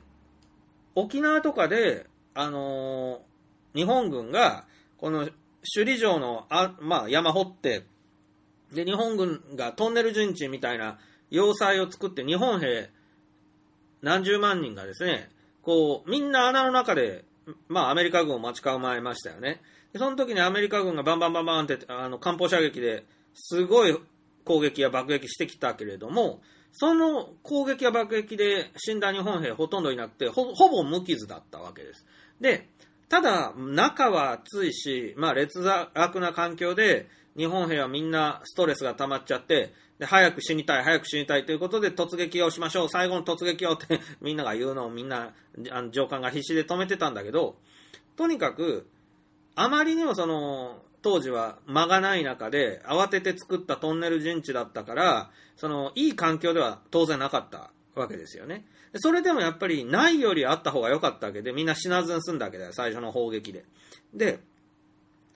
やっぱり原始的だけど洞窟に住むっていうのが安全なのは安全なのよ。で、だからといって、そのさっき言ったように洞窟に四六時中に、普段から洞窟に住むわけにいかない。だって日光も浴びれないしね。だから、あの、その、や、まあ、洞窟避難所はですね、その、普段はもう開かずの扉みたいな、まあ、使わないっていうことで、でもいざという時は使うと。で、その時に、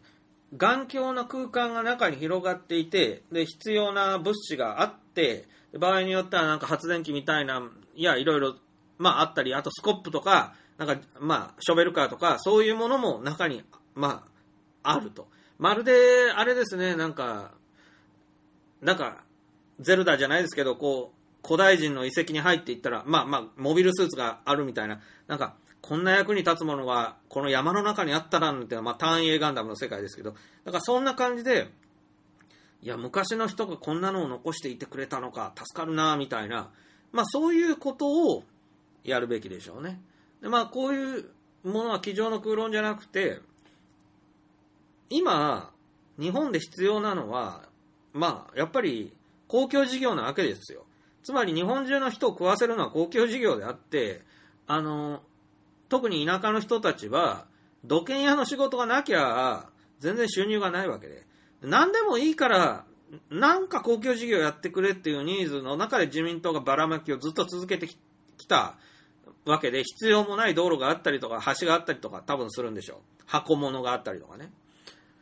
ね、だから必要のないものを作るんだったら必要のあるものを作ってくださいねって僕はまあ非常に思うところだし日本も最後のチャンスって言われて長いけどでも最後のチャンスが来てると思います。自民党のこととかいろんなことももういよいよリセットを押すべき時が来ているしつまりとことん悪くなってようやく良くなる国ででしょ？これはま日本だけじゃないとはいえ。でさ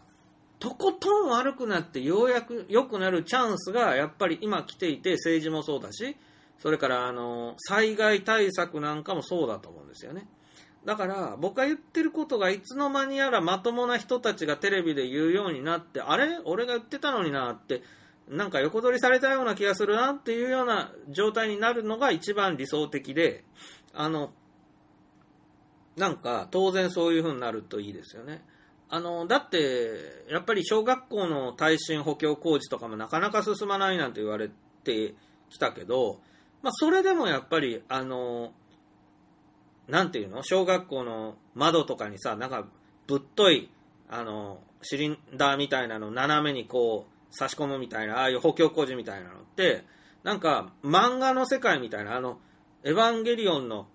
第三東京市みたいなね、あんな工事なのに、まあでもぼちぼちでも進んできて、やっぱ日本中の小学校あんな風になってるじゃない。で、まああれがね、あの、本当に持つのかわかんないけども。で、あのー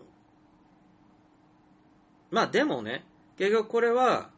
地域の人たちも声を上げるべきことで、つまり声を上げるっていうのは半分金出すぞみたいな、金も出さないといけないと思いますよね。その、江戸時代までの日本っていうのは、その国がやってくれるなんてことほとんどないから、ほとんどのことはもう橋を作る、道路を作るも全部地元の金持ちがやるとか、その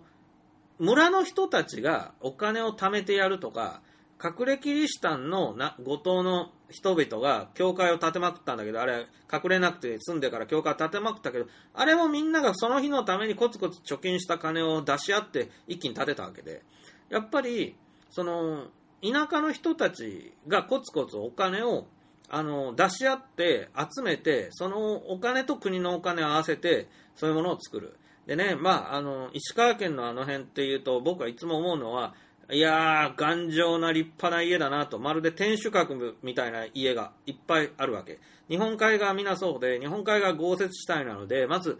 柱が太いあの太平洋側より明らかに建築が違うんですよね柱が太い大黒柱っていうのが結構まだまだある。で、それから屋根瓦が立派。あの、能登瓦っていうんですかね、真っ黒な、あの、頑丈そうな瓦で、重そうな瓦でびっしり。で、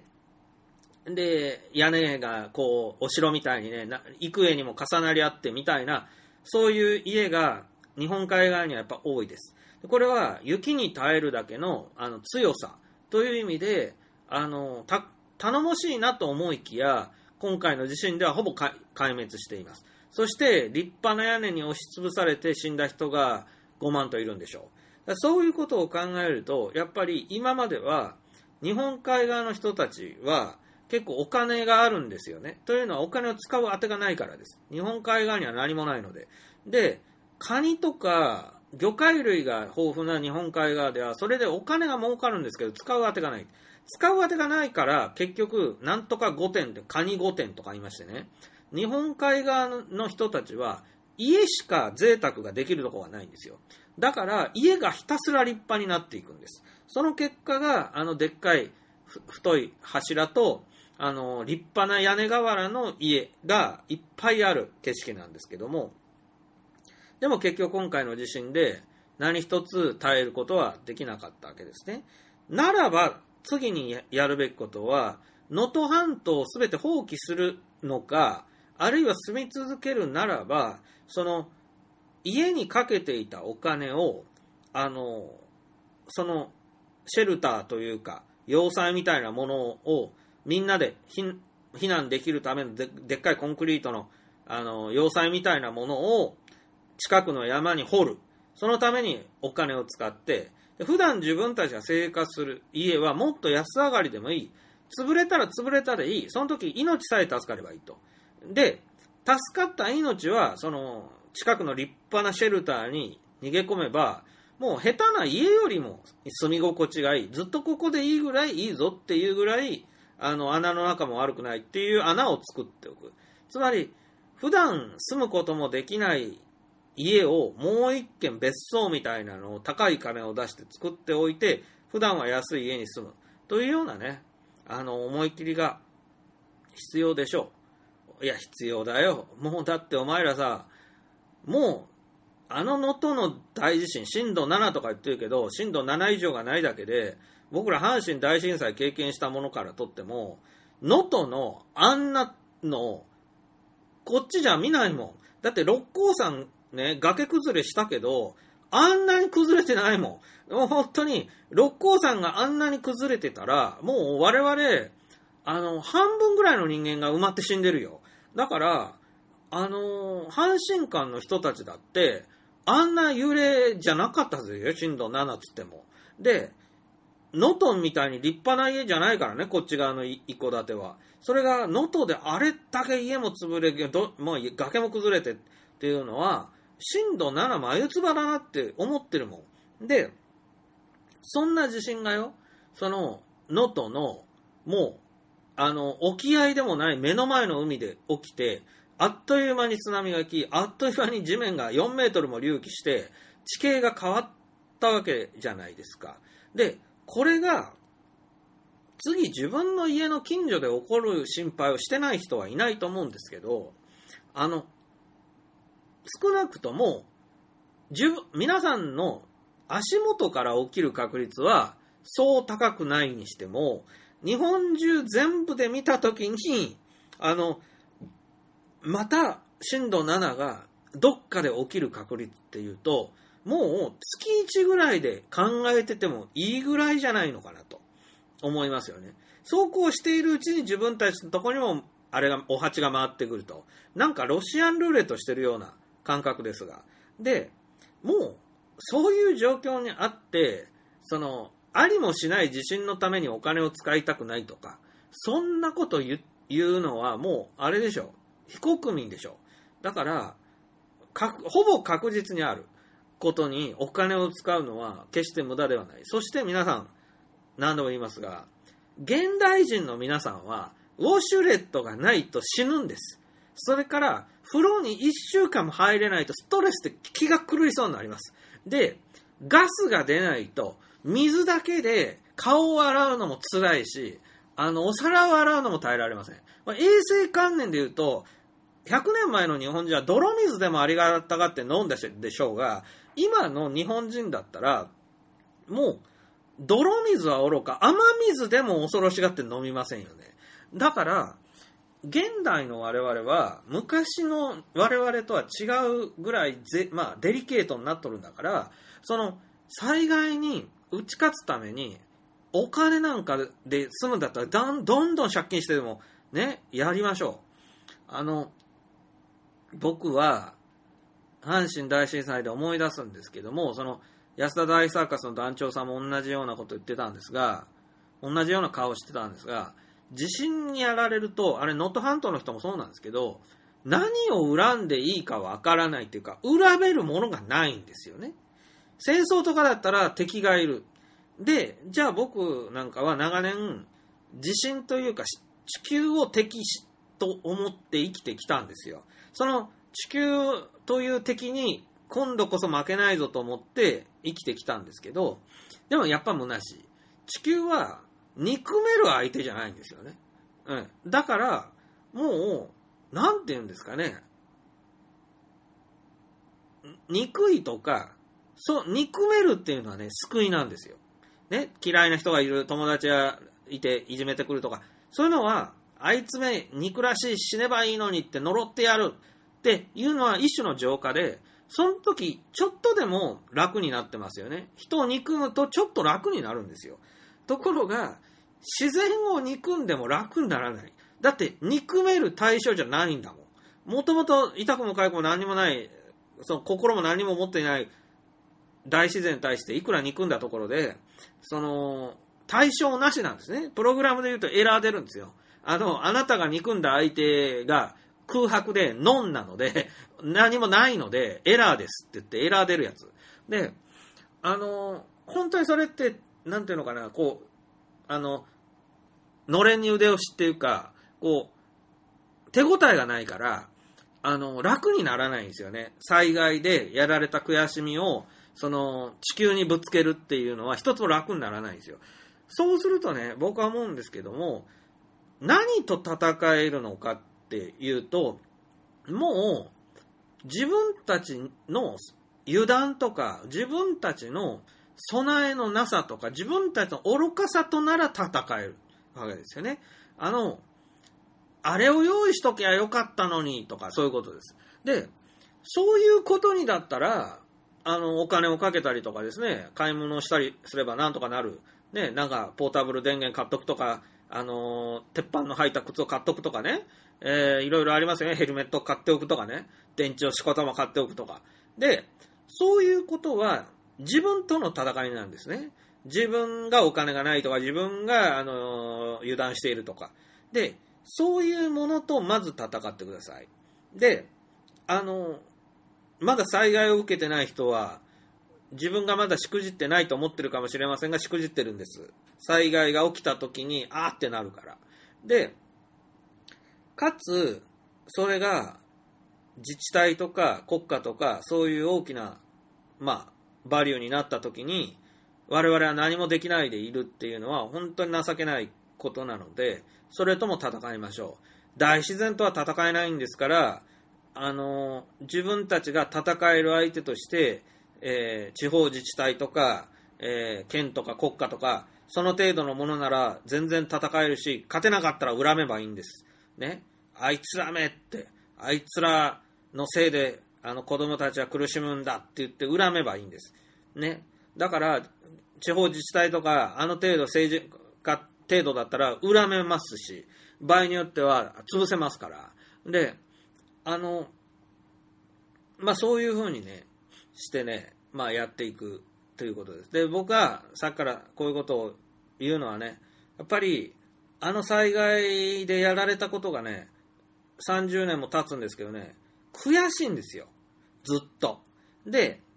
でも、ラッキーな方なんですよ。うちは潰れてないし。で、でも、なんていうのかな。あの、何なんだろう。悔しまないでいいのに悔しいんだよね。で、結局僕が、これもよく言ってると思うけど、芸人になったのに東京に出なかったし、大阪にさえ出てないっていうのは、その、一度はね、あの19歳で阪神大震災食らったけどね、二度は食らいたくないっていう気持ちがすごくあってのことなんです。で、あの、僕に言わせれば、この阪神、まあ、足足っていうのは、あの、爆弾が落ちた穴なんですね。爆弾の開けたクレーターなんですよ。で、戦争中に空襲があった時に、まず爆弾が近くに撃ったら、その爆弾の開けた穴に飛び込めと。そうすると、二度も同じところに爆弾は落ちないから、安全だっていう話があって、これはまあ第二次世界大戦中のよもやま話なんですけども、なので私はこの阪神地域、震度7を食らった阪神地域から移動しないんですよね。で、だけれども、爆弾は2回同じ穴に落ちなくても、地震は全然同じところに来る可能性があるっていうことを最近気づいて、それも浅はかだったなと今思っています。ただ、地震の来ないところに引っ越そうも、あの無駄な話で、あの必ずそういうところが一番危ないって言いますね、日本においてはね。それは地震空白地帯って言って、たまたま1000年とか地震が来てないところはまるでもうここには地震がないんだと思われてるけれども、一番確率が上がっててやばい。エネルギーも一番溜まっててやばいっていうところなんで、そんなところに引っ越したら吠え面をかくよと。ところがね、世界にはね、西ヨーロッパのように本当に地震のないところもあって、だから僕の親戚なんかみんな、あの親戚全員じゃないですけど、いとこが2人、西洋人と結婚して西洋に住んでますけれども、あの、あれって地震から逃げたのかなという気もするぐらいで、地震から逃げるためだけにヨーロッパに移住する。まあ、ひろゆきがパリに住んでるのかそうかもしれないけど。で、そういうのも手としてはありなんですが、あまりにもいろいろ金繰り捨てすぎじゃねえのっていうふうに思うわけです。ね、さすがに、あの、土地や文化や全部、言語も金繰り捨てるようなことになりますんで、まあ、パリに住めばいいじゃんなんて僕は全然思わない方で、あの、この難しい日本っていう土地に住み続けることをやめたらもう日本人じゃないんだしっていうのがあるから、僕はこの難しい国に住み続けることはいいことだと思ってるんですね。知能指数が日本人が世界の中でも高いのもそのせいだと、そのおかげだと思っているんですよ。恵みも必ずあると思ってるんです。ですから、日本の侍が強かったのもそのおかげだと思ってるし、それが自信も何もない国に住んだら楽かもしれないけれども、バカになると思うから、それはお勧めしたくない。ならばとて、この地震の多い国に住み続けるならば、その地震との戦いだよね、やっぱり。で、あの、必ず来る津波、必ず来る地震、必ず来るいろんな災害。それに、備えに備えまくるに日本民族というものの強さを、あの、自分もちゃんと踏襲しないといけないと、えー思っています。うん。だからね、それは一番いいのは、電気、水道、ガスがなくても平気っていう藤原竜也みたいな生活を、藤原竜也がやっていた仮面ライダーの生活を取り戻すことに尽きるんだけど、まあ、無理だね。あのー電気、水道、ガスなくても平気なんて生活、あのー無理というか、うーん、やっぱそれって、地震以外の時もずっと地震の最中みたいな生活しないといけなくて、あの、あまりにも社会から変人扱いされるというか、あの、完全に文明否定したような生活で、なんか江戸時代みたいな生活をいざという時のためにするんだけど、いざという時が1000年に一度だとしたらすっごいもったいないことになる。ということなので、あの、なんとかですね、じほとんどの人が地震以外の生活を送れるんだったら、現代の幸福な生活を送ってほしいし、だけどその人たちがひとたび補給路を寸断されたときに、ガダルカナル島の日本兵ほど苦しむんだっていうことを考えると、そうならないための手当てだけはしておいてほしいんですよ。うん。で、まあそういうのはね、本当このラジオでもね、結構同じこと言ってきたかもしれないけどね、あの、人間が人間であることを呪いますよ。つまりね、うんこおしっこをしてしまうことを呪いますよ。風呂に入らないとどんどん体が臭くなることも呪いますよ。動物だとそうならないのね。で、なぜうんこが臭いのか、なぜおしっこが嫌な匂いがするのかというようなことまで呪いたくなります。で、あのー本当に僕はそれがトラウマで、あのーラジオで言うのもはばかられるようなものを見てきまして、それでその、一度あれを見るとですね、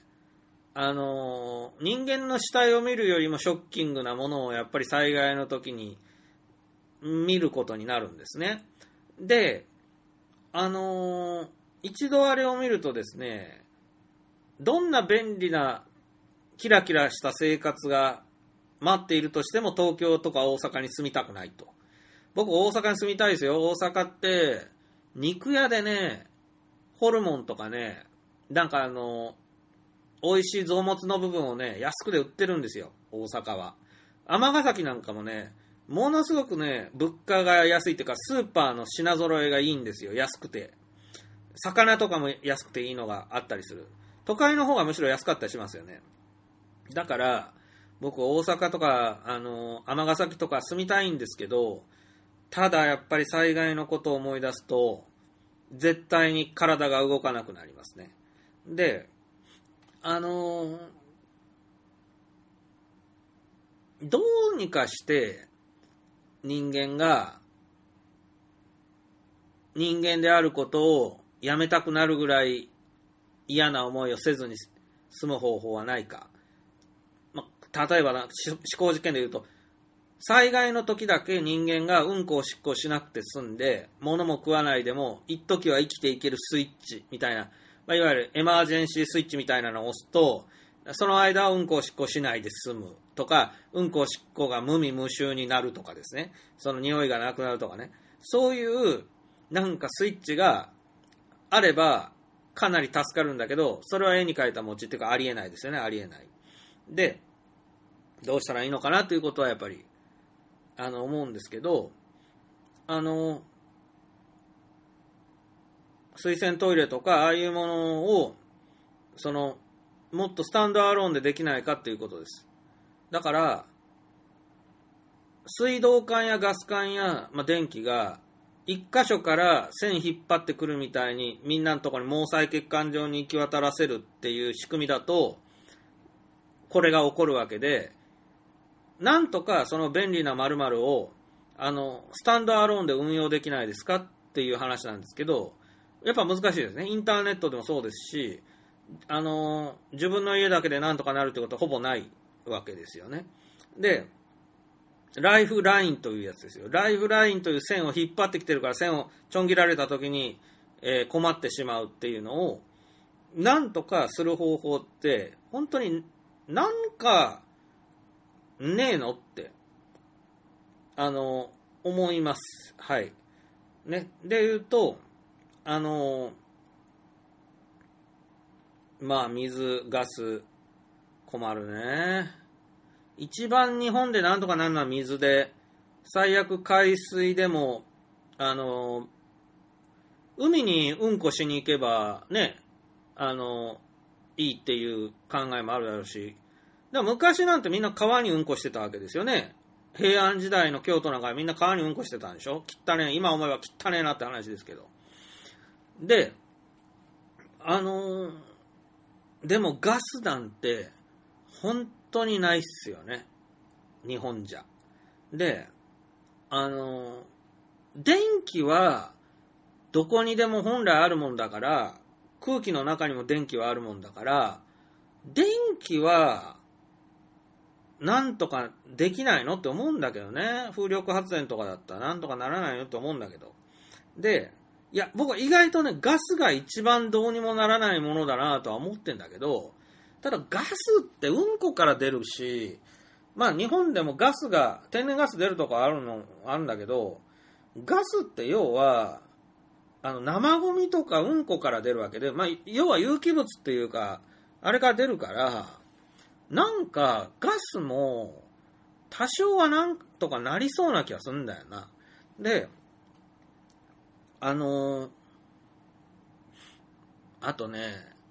いや僕、なるだけもう被災して30年になるから、あの、具体策をちゃんと、今までね、いろいろ考えてきた具体策を言うとね、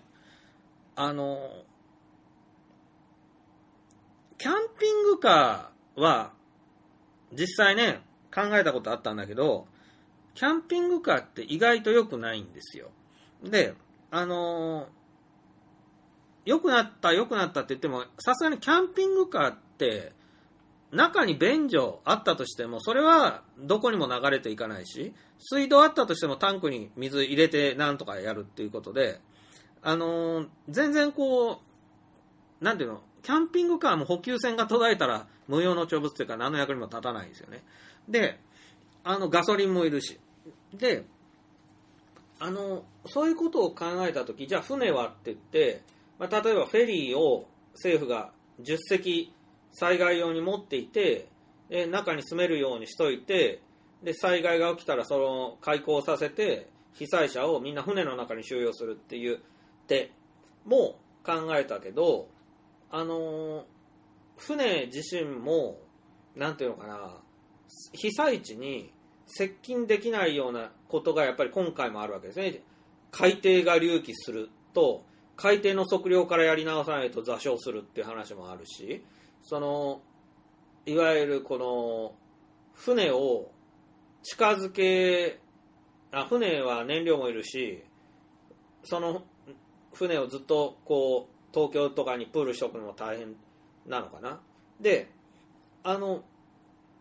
家を、そう、家と車なんですけど、今さ、日本で車中泊っていうか、車の中に、まあ、避難するみたいな、熊本県地震からそんな人いっぱいいて、今回も多いんだけど、あれも良くないよねっていうのがあって、エコノミー症候群で死ぬ人までいるっていうね。で、でも、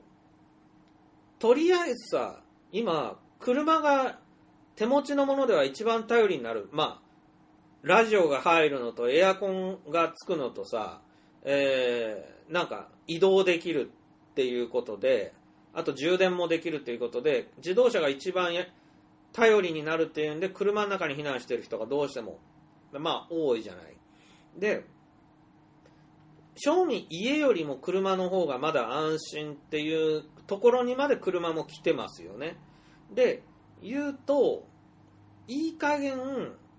その、車を津波と洪水で壊れないようにしろっていうのが一つね。うん。まあ、浮くようにしろっていうのが一つと、あとその、車の中でもっと寝やすくするっていうことなんじゃないかなと思いますね。で、シートがフルフラットになるのは、まあ、いっぱいあるでしょうけど、それでもなおかつなんか車の中が、やっぱりあの、本格的に寝るとかだと全然あんまり良くないっていう状況であることとかかな。で、あのー一番いいのは、あ、一番いいのはっていうか仮設住宅も僕らが被災した30年前からほとんど変わってないんじゃないかっていうぐらい頼りなくて、あの仮設住宅本当に良くないんだよね。で、なんか、うーん、仮設住宅作るぐらいだったら、なんか、日本中の旅館とかに宿泊してもらって、で宿泊代は国が全部払ってくれる。だから旅館も困らないし、あの、被災者もお金払わないで済む。で、だけど結局バラバラにされちゃうじゃんっていうことが問題なんだけど、もうバラバラにされちゃうのは一回我慢しろって思うね。あの、だって仮設住宅でみんなで集まって暮らせるって言っても本当になんかね、昔のね、戦後のね、なんか被差別民を描いた映画かと思うぐらいあの仮設住宅の集落って僕らも阪神大震災ですごく見慣れたんだけどなんともわびしいのよねあの四角いあの工事現場のあのプレハブみたいなのがいっぱいずらーっとあるの。あれねみんな近所に住めるたってもねなんかいかにも貧乏くさくてね悲しい気分になるのよ。だからねあれはねなんていうのかな。仮設住宅の方がええぐらいだわっていう人も羨む仮設住宅ならまだ違うと思うんだけどそうではないんだよな仮設住宅って。であのーうーん移動できるやっぱりスタンドアローンで運用できるなんかシェルター住宅みたいなままあまあなんかそういうコンテナハウスみたいなものでもいいんですがかなりこう宇宙船のモジュールじゃないですけど生活していくのに不自由ないような設備が整ったカプセルがあってそのカプセルは列車とかトラックで運べるようになっていてでそのカプセル自体が発電能力とかなんか水浄化能力とか持ってるかうーんまあ電電力さえあれば何でもできるようになっているとか。でね僕はまあオール電化反対主義なんだけどでも阪神大震災の時も考えりゃ電力が一番最初からあったし今回もそうだと思うんだけど電力ってわまあね発電所悪者されがちだけど電力が一番なんとかなりやすいんじゃないのかなと思う。だ例えば遠くからでも引っ張ってこれるとか充電器で持ってこれるとかなんならソーラー発電とかその場では、まあ、ガソリンでも発電できるとか。でその電気はその意外と融通が効くから運びやすいからその電気自動車使う手もあるし。で電気でやっぱりお湯を沸かせれば風呂にも入れる。で僕らはそれがオール電化もちろんないんで今もないけどもあの阪神大震災の時に1ヶ月風呂に入れなかったんだけどもあの辛かったっすよ。あのお皿洗うお湯も出ないの真冬で辛かったです。であの電気は贅沢だけどそれでも電気でお湯が作れたらお湯っていうのがめちゃくちゃ重要なんですよね。やっぱ赤ちゃんが生まれてもやっぱ産湯というお湯がいるように。人間はね熱が必要で。でやっぱりお湯が必要だからだからもうねそう被災した時にはね今の石川の人たちもそうだと思うんだけどね被災者ってテンション上がっちゃってるのもあるけどね被災してる時って金なんかどうでもいいんですよ。あのね金なんていくら払ってもいいから便利な生活を取り戻したいとか美味しいものが食べたいってなります。清潔な暮らしがしたいとかね。であの僕ら被災したからこそなんかある意味もう金金言う社会が本当に馬鹿らしく感じたのの始まりでもあったと思う。で金はいるんだけれどもその金だけあっても幸せにならないその災害を受けてる人たちね。で多分みんなあの潰れた家の金庫にしこたま金があるんだと思うんだけどその金が金庫の中にあってもやっぱり救われなかったわけで。で金さえありゃ何とも何とでもなるんだっていうのが意外と何とか何ともならねえなと。大災害食らっちゃうとなん金金じゃ何ともならねえなっていうことを結構思い知るんですよね。はい。だからいやまあねお金かけておけばね大きな災害でもねなんとかなることはあるわけですよ。かけておけば。で例えば台風ね。台風って江戸時代までの人って天気予報もないから台風でやられて死ぬ人家潰れて死ぬ人いっぱいだと思うしあれ戦後すぐぐらいまであの台風が来るっつったら本当に家が潰れるぞっつうので屋根が吹き飛ぶぞっていうのでなんか板っきれをさ窓にバンバンバンバン打ちつけたりする映像がありますけれどもあのうちの親父らが子供らの頃まではね台風が来ると戸板に釘を打っていたっていうぐらいあの怖かったわけですよね。ところが今台風って普通の台風ねみんなそこまで怖くないよね。まあ最近停電したりするから怖いんだけど。であの台風もでかくなってるから怖いんだけどその今台風ってほとんど家潰さなくなったというのは日本の家が台風ぐらいには耐えるぐらいの強度をみんな持つようになったわけですよね。であの沖縄でもね台風散々来るけれども家それ用にできていて台風来るたびに家吹っ飛んでません。なので人間が自然に絶対勝てないかっつうといや部分的にはなんとかなってるよっていうとこは現にあるわけよ。お金かかるけどでやっぱり台風には負けないような立派な家あった方が全然いいですよね。で、クリアしてしまうと意外とそれが当たり前になって、家がありがたいなってあんまり思わないでしょうけれども、いや、もう台風来るたんびに家がガタガタ揺れてね、屋根が、あの、吹っ飛ぶかもしれないし、雨漏りがししてくるかもしれないっていう家に住むよりは、今のマンションとかのように台風にあの備えなくていいぐらい頑丈な家っていうのは断然いいわけです。その延長線上で考えれば、地震だってですよ、例えば、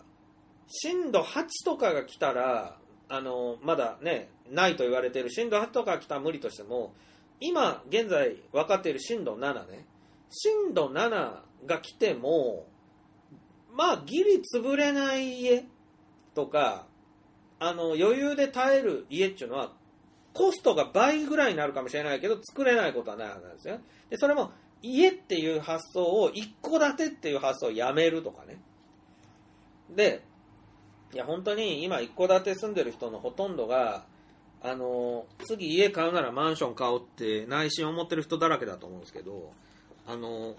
一戸建て、僕も昔憧れたんですけど、一戸建て、いらないですよね。あの、思うに、なんでしょうかね、一戸建てない国ってあるんですよね、確か。それで、例えば、まあ、共産主義の中国とかも、なんかマンションだらけ、団地だらけになったわけですよ。これはまあ、政治的なあれでそうなったんだけど、災害がすごく多い地域とか、まあ、あるいは、え古代遺跡とか、あの、イタリアとかヨーロッパの都市なんかで、あれあの、ヨーロッパの都市とかは敵が攻撃してくるからみんなでお城みたいなのを作って街全体がお城みたいになっている、まあ、ウィーンとかそうでしょうけどあウィーンウィーンじゃないやプラハとかね。でそういう街がヨーロッパにいっぱいあるけどあれさあのー観光ビデオとかで見るああいう家がいっぱい建ってアパートがいっぱい建ってるけど、まあ、正確に言うと一戸建てじゃないよねあれアパートっていうか家全部が壁みたいにしてこう城みたいになってるから家一軒一軒はもう隙間もなかったりして。でまあ田舎へ行くとドイツとかそのポーランドでもの田舎へ行くと畑の真ん中にポツンと家があったりして、まあ、農家の家は大抵一戸建てと言えるのだろうけれどもあのそこで思うのはやっぱり日本で大事なのは災害に耐えうるお、まあ、立派なもうなんならさっき言ったシェルターに逃げ込まないでも住むぐらい立派な建築物というと集合住宅に戻ってくるかもしれませんね。でそれで六本木ヒルズみたいなああいうそのタワマンですよね。あれもなんか災害に強いとか言うけれども100階 ,100 階建てとは言わないでもまあねああいう高層マンションは僕反対です。普通に火事が起きたりとかですね。ミサイル攻撃でも当たりますからあの東京とかよっぽど土地が高くってそうしたいとこはもう知りませんけどもその今回の能登とかそういう日本の田舎で人口も減ってる中その高層マンションなんて必要ないし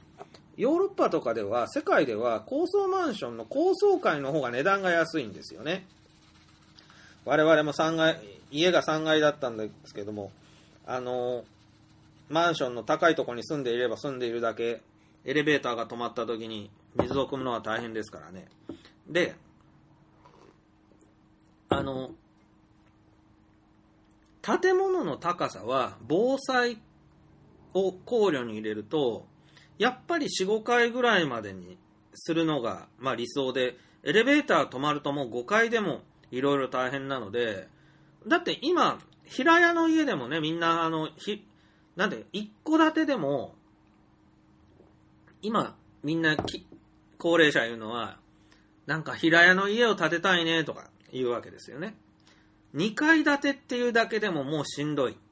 でも僕らの時代の一戸建てってか、まあ、2階建てなのは当然であり場合によっては3階建て4階建てにしましょうよみたいな話があったわけですよねでも、2階建てなんてしんどいだけで平屋がいいよ、1戸建てっていう時代に戻ってきて、昔の日本のね、家って全部平屋ですからね。2階建てなんてめったにない。そういうなんか、その、マンションとかも、あの、昔エレベーターが団地になかった時は4階建てか5階建てまでだったんですけど、防災を考えると、まあ、3階建てか、うーん、まあ、若い人は4階、5階でも行けるかなっていうことで、まあ、5階建てぐらいの団地。で、もちろんエレベーターついてる。で、エレベーターはまあ災害時止まるかもしれないけど。で、それが、震度7ぐらいでは全然壊れないぐらいの強度のかなり贅沢なコンクリート建築で、で、家が、えー、数、まあ、数軒か数十軒入っているぐらいの規模だよね。で、いわゆるとにかくたくさんの人を住ませるために戦後我々のあれが親父たちが作ったああいう団地じゃなくてあのいわゆるニュータウン的な団地じゃなくてこう防災用の団地でありこの人口がもう減ってしまった日本における団地というのはたくさんの人を収容できる必要はそれほどない。で、でも一戸建てだとやっぱり3本の矢じゃないけど一戸建ては震度7に耐えうる一戸建てっていうのはまず作れなくて作ったらめちゃくちゃコスト高になる。ということなのでやっぱ10軒ぐらいの家が一塊の建物を建ててそしたらみんなのお金は少し安くで済む。で頑丈な建物がゴーンと建つ。で、それが10棟ぐらいあれば100軒分の一戸建てと同じぐらいになりますかね。で、そういうような街づくりっていうのを、まあ、考える時代かもしれないね。うん。まあ、経済的にも、あの、防災でめちゃくちゃ強いとか、いざという時スタンドアローンでなんとかなるとか、その、井戸水が使えて、あの、水道止まったら井戸水使えるとか、そういうマンションとかが今後売れていくと思うよ。それは。これだけ災害がひどくて、で、これだけ被災者の生活が哀れで惨めであるっていうことをみんなが嫌でも知ってくれば、あの、災害に強い、お値段倍だけど災害に強いって言ったら迷わずそっち選ぶ時代がもう来ると思う。うん。そう。そういうことでね、まあ、2時間近く喋ってしまいましたが、こと災害防災のことに関して話すと、熱く2時間は喋ってしまうんです。で、こっちも疲れるんですよ。やっぱ思い出しながら、当時のことを思い出して喋って疲れるので、なるだけ普段はね、避けるようにしているんですよね。うん、なんだ、なんだけど、やっぱ今回は、うん、すごいことだなと思って、あと最後に、半島放棄っていう、まあ、選択肢も一つ考えるとすると、その能登半島がもともとほぼ限界集落と言っていい状態。かつ山が多くってこう道路が寸断されまくるという地理的条件があります。ヨーロッパのデンマークと形は似ているんだが確かデンマーク半島は平べったくて山がそんななかったと思うんですよ。一方能登半島は山があんだけいっぱいあって道路はその山を縫うようにしてこう作られたものだから寸断してしまう崖崩れで。で本当に困ってしまったというこの能登半島。そしてその能登半島の歴史は多分今に始まったことじゃなくて大昔からまあかなり秘境だったわけですよ。行くのも大変。でそれが戦国時代には能登半島の独立国があったぐらいであの浄土真宗のお坊さんたちのなんかの百姓たちによる共和国があったんですよね。ええ、だからそれができるぐらい能登半島っていうのはいわゆる本州側からくっついてるけど本州側から行くの大変という血の果て感のあるところなんですよね。でその能登で自給自足ができていた戦国時代ならそれがメリットに働くんだが、今はやっぱり寸断されてしまったら、結局、あっという間に壊死してしまう盲腸であるという能登半島の状況を鑑みると、この補給線を維持できないんだったら、あの、撤退するしかないっていうのも、一つのあれなんですよね。で、でも、そんなのはもったいないと。我々の能登人の誇りを捨てるのかっていうことで反発もあるでしょうが、その、なんていうか、補給が続かないのに、無理やりそこを維持しようとすると、ガダルカナル島みたいになるわけで、ガダルカナル島だってこだわらないで捨てりゃよかったのに、あの、軍隊が、あそこを失うと、日本は領土がちょっと減るっていうのは許せないみたいなことで、あの、戦力をどんどんどんどん継ぎ足していって、あの人がいっぱい死んだわけです。最後は餓死者が出た。能登半島に関しても、これは、あの一生懸命今やってるんですけど、住み続けるのは本当に難しいかもしれないので、撤退戦をやっぱりやるのも一つの、まあ、知恵だと思います。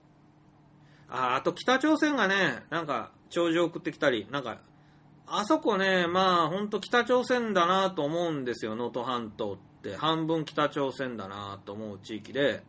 北朝鮮の工作員も実は結構住んでるんじゃないのかなと思う地域なんですね。で、地政学的に見ても、あれ、能登半島って、その、住むにはね、限界なんだけど、国防上ではあの半島、あの突き出た半島は、沖縄じゃないですけど、すごく重要というか使える半島で、現に自衛隊の基地もあると思うんですが、その、まあ、空軍の飛行場のでかいのを置いとくとか、まあ山があって大変なんですけど、で、あのー、レーダー基地とかミサイル基地とか、つまり、日本海側から、まあ、敵が来た時の防衛要塞として、能登半島自体がすごく重要なのは間違いないと思うんで、まあ、これを機に、その、要塞半島にするっていうのも手かもしれません。それは経済的にその方が潤うかもしれないというのもあります。ただ、攻撃目標にもなるので、あの民間の人が住むには適さない半島になるかもしれないですね。その点では、地元に住んでる人たちは悔しいかもしれないんですけど、時代が変わったっていうのもあると思うんですよね。あの、輪島とか、あの辺が繁栄したのは江戸時代であり、北回り船という日本海貿易、まあ、経済圏が江戸時代にすごく発展したので、その日本海側に、まあ、有名な美しい都市がいっぱいあるのは間違いないんですけど、もう長いことそのメリットはほぼ失われてしまって、あるとすれば、魚介類が取れるという美味しいものが取れるというメリットはあれど、やっぱりきつい日本海っていうのはあると思います。江戸時代ほど豊かではない。で、カニを食べに城崎に行った時も思いましたが、あれだけ豪雪地帯に人間が住んでるとこって、えっと、世界でもない。日本の日本海側にしか、あれだけ雪が降るのに人間が住んでるところは、エスキモーの北極ですらない。ロシアはマイナス40度になってもあんなに雪は降らない。どこでもそうなんですね。グリーンランドでもそうです。だから、無理やり住むことにこだわらなくてもいいんじゃないかというのは思います。あのー、城崎に泊まった時も思いましたが、日本海側の冬は雪が降る、雨が降る、そしてね、湿気がすごい。で、あの、びちゃびちゃした寒い冬ほど耐えられないものはないね。いや、ぬくい冬かな。雪が降る。べちゃべちゃの雪が降る。で、城崎の町も、もう冬に行ったんですけども、もうびちゃびちゃしていて、なんかね、不衛生な感じっていうか、あの、洗濯物が全然乾かない世界なんですよ、冬の間。で、気も鬱屈するし、当然衛生状態も良くないし、あの、なんていうのか、辛いよね。うん、で、雪下ろしとかも本当純粋に危険だし、あの、しかも津波や災害や地震がこんだけあるってことが分かって、住めない。あの、古代日本の神話は出雲から始まって、僕のゲームも出雲が舞台で島根県なんですけど、島根県すごいやっぱ雪降るわけ。で、なぜ日本の神話のスタートが島根県なのかっていうのは、明らかに朝鮮半島に近いというのが当時の日本では一番大都会になる条件だったんですよね。朝鮮半島へのアクセスが一番いいっていうのがとにかく重要で、でそれは対馬になるんだけど、対馬は韓国の方でしょ？プサン、プサンじゃないや。プサンだけど、あの、百済、百済三マナに近いわけなんだけど、多分その島根県は、この沖ノ島があって、その先っていうと、白木なんだよ。で、白木っていうのが、今の北朝鮮の先祖に当たると思うんだけど、まあまあ、あれは高句麗か。白木もね、あの、いわゆる凶暴な騎馬民族国家だったそうなんですけど、白木と近いってことが、この何よりも、当時の古墳時代とかの日本にとっては、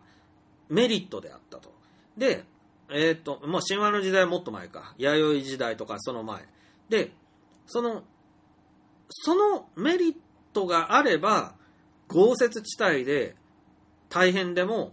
それでもまだ島根県に住む意味があった。ということで、当時の日本の支配者たちも島根県に住んだ、島根県に国を作った。ところが、時代が変転していって、朝鮮半島それほど重要でもなくなり、中国との交流もそれほど重要でなくなってからは、島根県というのはやっぱしあの自然にね、まあ、すごい由緒あるあの国として、江戸時代も最も格式高い藩として、出雲藩というのは確かあったと思うんですけどね。あの、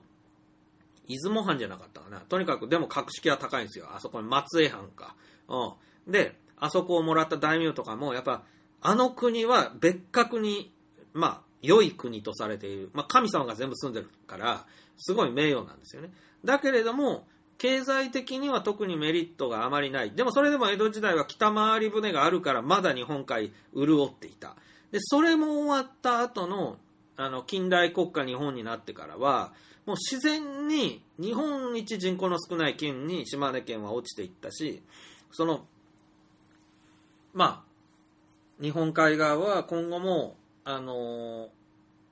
なんていうのか、住んでいてあまりいいことがない。いいことがないというのは、雪が、雪が降ることのデメリットとその雪下ろしのコストを考えるだけで、圧倒的に不利なんですよね。なので、まあそういうことも考えると、残念だけれども、それも仕方ないっていう中で、この日本を半分に日本海側と太平洋側に、まあ、見たときに、まあ、ある意味、日本海側を、あまあ、諦めていくっていうか、あの、無理に住むことにこだわらない時代っていうのはありかもしれない。というのはもう老人ばっかりっていうのは、もう終わりじゃん、そういう集落はね。で、それはもう日本海側に限らず、もう老人ばっかりのとことかいっぱいあって、で、まあ老人が真っ先にもうここには住んでられないって都会に引っ越すんだから。で、そういう意味で言うと、さっき言った三浦半島とか、その千葉の房総半島とか津軽半島とか、半島とかももうみんな暮らしにくいっていうので、どんどん人減ってるでしょうし、そうやって、日本人が1億2000万から8000万ぐらいまで減り寄るさなか、その日本中に、まあ、放棄地がどんどん生まれるのは、ある意味しょうがないのかなと思うよ。僕も長崎がふるさとで、長崎の街がもういよいよなくなるんじゃないかっていうぐらいの危機感持ってんだけど、というのも、長崎は歴史的にいろんな偶然で豊かな街だったんだけど、今その幸運が全て剥がれ落ちて、今長崎であるメリットほぼ何にもないのね。中国に近いっていうことも一つもメリットじゃなくなってるしね。で、唯一の貿易港でもないしね。もう長崎であるメリットは何一つないっていうような状況の中、長崎はただただ不便な場所になったわけですよ。そして三菱重工もダメになって、もう長崎の人たちが崇拝していた三菱重工という、まあ、巨大な企業はほぼ壊滅状態で、船も作らなくなったんで、あの、長崎の人たちが食えていってるのが不思議なぐらいなんですよね。で、言うと、かなりの、まあ、有名な都市であった長崎という町も戦国時代の奇跡、まあ、偶然が重なって有名になったあの長崎という町も、もう令和の途中でなくなるんじゃないのかなと。歴史的役割を終えるというか。で、まあ、それぐらいの危機感は、なんか持っていて、結果、日本人は、なんか日本列島の真ん中辺に、ちょろっと住んでるだけだよ、みたいになりかねないなとは思っています。でもこれはさっきから言ってる、その、ライフラインというものを考えると、どうしてもそうなるんだよ。自給自足が叶えばね、例えば電気とかを空気から取り出せるとかね、ガスとかをうんこからいくらでも取り出せるとかなったらまた長崎でもどこでも能登でも田舎へ住めるよ。だけど今は、でっかい発電所とかそういうところからなんか引っ張ってきて暮らさないといけないっていうことで言えば、半島の先っちょとかには住めないんだよね、これは。だから、それはもう戦争と一緒で、その補給線を長く伸びてるのは短くするしかないんだもん。で、このシステムを僕は呪ってますよ。だからその、ほライフラインシステムを呪ってますよ。ちゃんとスタンドアローンシステムにすれば、ちゃんと田舎の町でもね、元気よく暮らしていけるけど、今じゃ無理だもん。で、その、なんか第二次世界大戦型のなんか補給線引っ張って回るあの国づくりをなんて戦後の田中角栄とか続けてやったのかなって、本当に腹立つもん。で、田中角栄のさ、新潟が被害受けてない。田中角栄がさ、一番利益誘導したかった新潟県がさ、一つも良くなってないでしょで、原発ばっかあってさ、なんか、あんま良くないじゃん、新潟県って。うん。で、いや、新潟県はね、平べったいでしょ。で、まあ、新しい型と、もう県名からわかるように、新潟県ってね、平べったいんですよ。だから、新潟県に本格的な津波来たらね、今回の日じゃないと思うよ、被害は。で、あのー日本海側っていうとさ、今回能登半島の先っちょだけだったけど、まあ、関西電力の原発が集中している敦賀湾もそうだし、えー兵庫県の北部岡、岡山県は北部がない、鳥取と島根と、えー北九州と、全部人事じゃないよね、今回の、あっという間に来る大津波の件もそうだし、で、全部一言じゃない。で、長崎なんかも全然自信のない県なんですけど、日本中で長崎だけ自信ないわけないから、あれは単なる空白地で、長崎に巨大地震が来たら、大津波が来たら長崎っていう町の構造上、津波100メートルになるかもしれないよ。本当に。いや、長崎知らない人はね、笑うだろうけど、長崎って町の構造はそうなんだもん。もう、本当に狭いところにキュキュキュキュってあるから、あの、津波、場合によって100メートルになるかもしれない。で、そういうことを考えると、みんな怖くてしょうがないですよ。で、あの、怖がらせてもしょうがないんだけど、あの、怖がらないとしょうがないんだよ。だから、あの、もうその時は死ぬだけだっていう発想もあって、そういう人には、まあ、救いようがないんだけど、そういう人って、まあ、前の戦争中にも日本を滅ぼした人たちだよね。うんその時は死ぬだけだっていう雑な発想する人は私の友達ではないんで。で、なんていうのか、なぜ生き延びなきゃいけないのかっていうことをそもそも言い出す人って頭がおかしくて、あの、そこをいちいち、そこからっていうのは話にならない。あの、なぜ生き延びてよかったかどうかは生き延びてからしか考えられないから、あの、生き延びなきゃいけないわけで、あの、生き延びなくていいんだよっていうやつはもう今死ねって話なんだよね。で、でも、まあ、まあ、例えば、高齢者が多すぎる問題もあって、災害の時に、あの、明らかにもう80歳以上は、本当に本人も辛いし、周りも辛い。だから、人間はやっぱり、80までにはちゃんと死ぬようにしないといけない。これは自殺とか自決じゃなくて、健康診断を忌避することです。僕はこの間も言ったけど、60まで人間は生きれたらまず十分なんですよ。でも60以上も生きたいじゃないっていうことで生きていただくとして、でも80超えて災害とかに遭うと本当に大変だし迷惑もかかるから、あのー80ぐらいで死ねたらいいね。でも、なぜ死なないって医者が治しちゃうからですね、病気を。なので、健康診断に60以降は行かなくして、キキキリンたちみたいにわざと、わざと病気を放置して死ぬんですよ。キキキリンとか何人かいるでしょなんか菅原文太とか。あの辺わざと早死にするように、早死にっていうか適度に死ぬように、あの、病院にかからないようにしてるんです。で、まあそろそろ体に癌ができたかなとか内心気づいていてもあの病院にかからないでで最後なんでこんなになるまでほっといたんですかって言われてもしめしめって顔して死んでいく。でやっぱりそういう人はなんかもっと生きれたのにねとか思われるんだけどもいざ大きな災害が来た時あの人よく死んでてよかったよねってうまいこと逃げ切ったよなみたいに思われるわけで。だからこれは冗談で言ってんじゃないんですよ。マジであの、皆さんの親世代も80以上になってるか知らないけど、皆さんや僕らは、なるだけ80以上までは生きないようにうまく生きる。これはね、生きるってことなんですよ。あの、ただただね、長く生きるのが勝ちじゃないから。で、ある程度、ちゃんと自分のことが自分でできて、その、ね、というのが生きる意味であって、これもう本当に植物人間とまでは言わないけど、もう全てのものを解除してもらわないと生きていけないのに生きてますっていうのは、あの、めちゃくちゃ贅沢な世界でのみ許される、なんか王様のような生活であって、金さん銀さんみたいなね、なんか家族がいっぱいいて、みんなで生かしてくれるっていう人はいいけれども、普通はそうはならないだろうっていう中で、あの、80ぐらいのあれを聞いて、大体し、ああ、ちょうどいいなと思って死んでいけるっていう、そういう人生設計は必要だから。で、そこで自殺とかそういうのは良くないことだし、許されないことだから、やっぱり自然に死ぬための工夫ですよ。自然に死ぬっていうのはやっぱり癌でしょう。癌なんて天の恵みでしかない。で、早い時に癌になってっていうのはこれ良くない癌だから治した方がいいし、健康診断も行った方がいい。だけど、もう80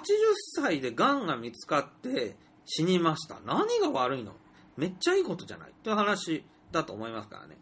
だから、あの、もう70でもいいんですけどね、70で癌で死ぬ、まあ80ぐらいで死ぬっていうのはいいんじゃないですか。めっちゃいいことですよね、それは。で、申し訳ないけど、若い人や周りの人にとっても助かります、その方が。ねで、お年寄りは助けないといけないって言ってさ、それは日本人の美しい常識として、今回の災害でも、まずお年寄りを逃がし、あの、大切にって、それはね、建前はそうだけど、それは合理性で言えばそうじゃないんだから、どう考えたって。で、それは、あの、儒教が厳しかった江戸時代ですら、あの、もう足手まといの老人は、おば捨て山に、ね、捨てるみたいな、つまり、山で芝刈りに川で洗濯への生活になってもらうっていうのは、これはあの、村とか共同体では、あの、当然しょうがなかったわけで、あの、もう足腰が立たないとか、目が見えない、耳が聞こえないとか、もう生きていくのに、なんか一人では生きていけないっていう状態の人は死んでくださいっていうのが、この、江戸時代とか親孝行があれだけ厳、まあちゃんとやられてた時代でも、もう泣く泣くでも、もう年を取って体が動かなくなったお年寄りは山の中でこっそり死んでくださいっていうのはあったわけで、これは愛情がないとかいうことじゃないんだよね。本当に、あの、大事なものを守っていくとか、あの、そのためにみんなで協力していることで、年寄りも社会を作ってきた年寄りも社会を維持するために、これ以上迷惑をかけちゃいけないという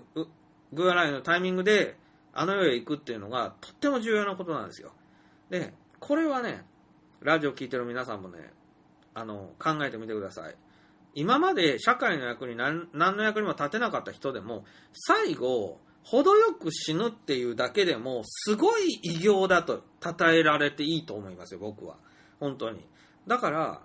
あの、早死にしろとかってんじゃなくて、本当に、あの、もうこれ以上は体が動かんなってなる直前ぐらいに死ねたらいいなという気持ちを持つこと。気持ちを持つことですよ。もう、何をしても100まで生きるんだという気持ちを持つことじゃないですよ、と。あの、そこを変えれば自然に体の方で調節してくれて、あの、まあ、80ぐらいまでには死にたいなというふうな気持ちを持っていただければ80ぐらいで死ぬんじゃないですか？だって、あれでしょ？なんか明日8時頃め起きたいなと思ったら目覚ましかけなくても起きるもんですよ、体は。で、それはね、健全な生活をしている人しか起きれませんよ。もう体が疲労困憊してるような人はね、寝不足の人はね、目覚ましかけないと絶対に起きれないでしょ。でも、僕なんか普段から目覚ましかけないでも、あの、いい生活をしていると、睡眠時間はいつもたっぷり、えー充足している上に寝すぎてもいないから、あの、例えば明日何時に起きたいなって思って寝たら、あの、大体起きれます。目覚ましかけないでも。でね、驚くほど正確に起きれたりします。で、やっぱり昔の人の話を聞くと、わし明日死ぬ境にって言って、あの、自然に死んでた人の話とかあるんですよ。まあ、うちの師匠の師匠、大師匠は、あ、師匠の師匠の師匠ですね。は、あの、わし明日死ぬ境にって言ったら次の日死んでたって。えーちゃんと布団の上で死んでた。という話がありますし、あの、大体、それ一番いいことですけど、そんなことできんのかいなって思うでしょうが、人間はできると思います。人間は、ほんまに、そこまでできる生き物やと思います。それをむやみやたらとお医者さんにかかって、病気全部治してもうて、死なんようにするっていうのもまたできる生き物で、それは死なんようにすれば死なんけど、もう体、立つこともできへんで、みたいなのは不幸でしょ、どう考えても。まあそういうことで長くなりましたけども、はい。まあ重たい回になりましたけどね、でもうみんなもう、それ考えんと目そらして生きていけないから、はい。じゃあまた来週、来週ゲーム完成してたらいいな。はい、またお会いしましょう。レコンキスター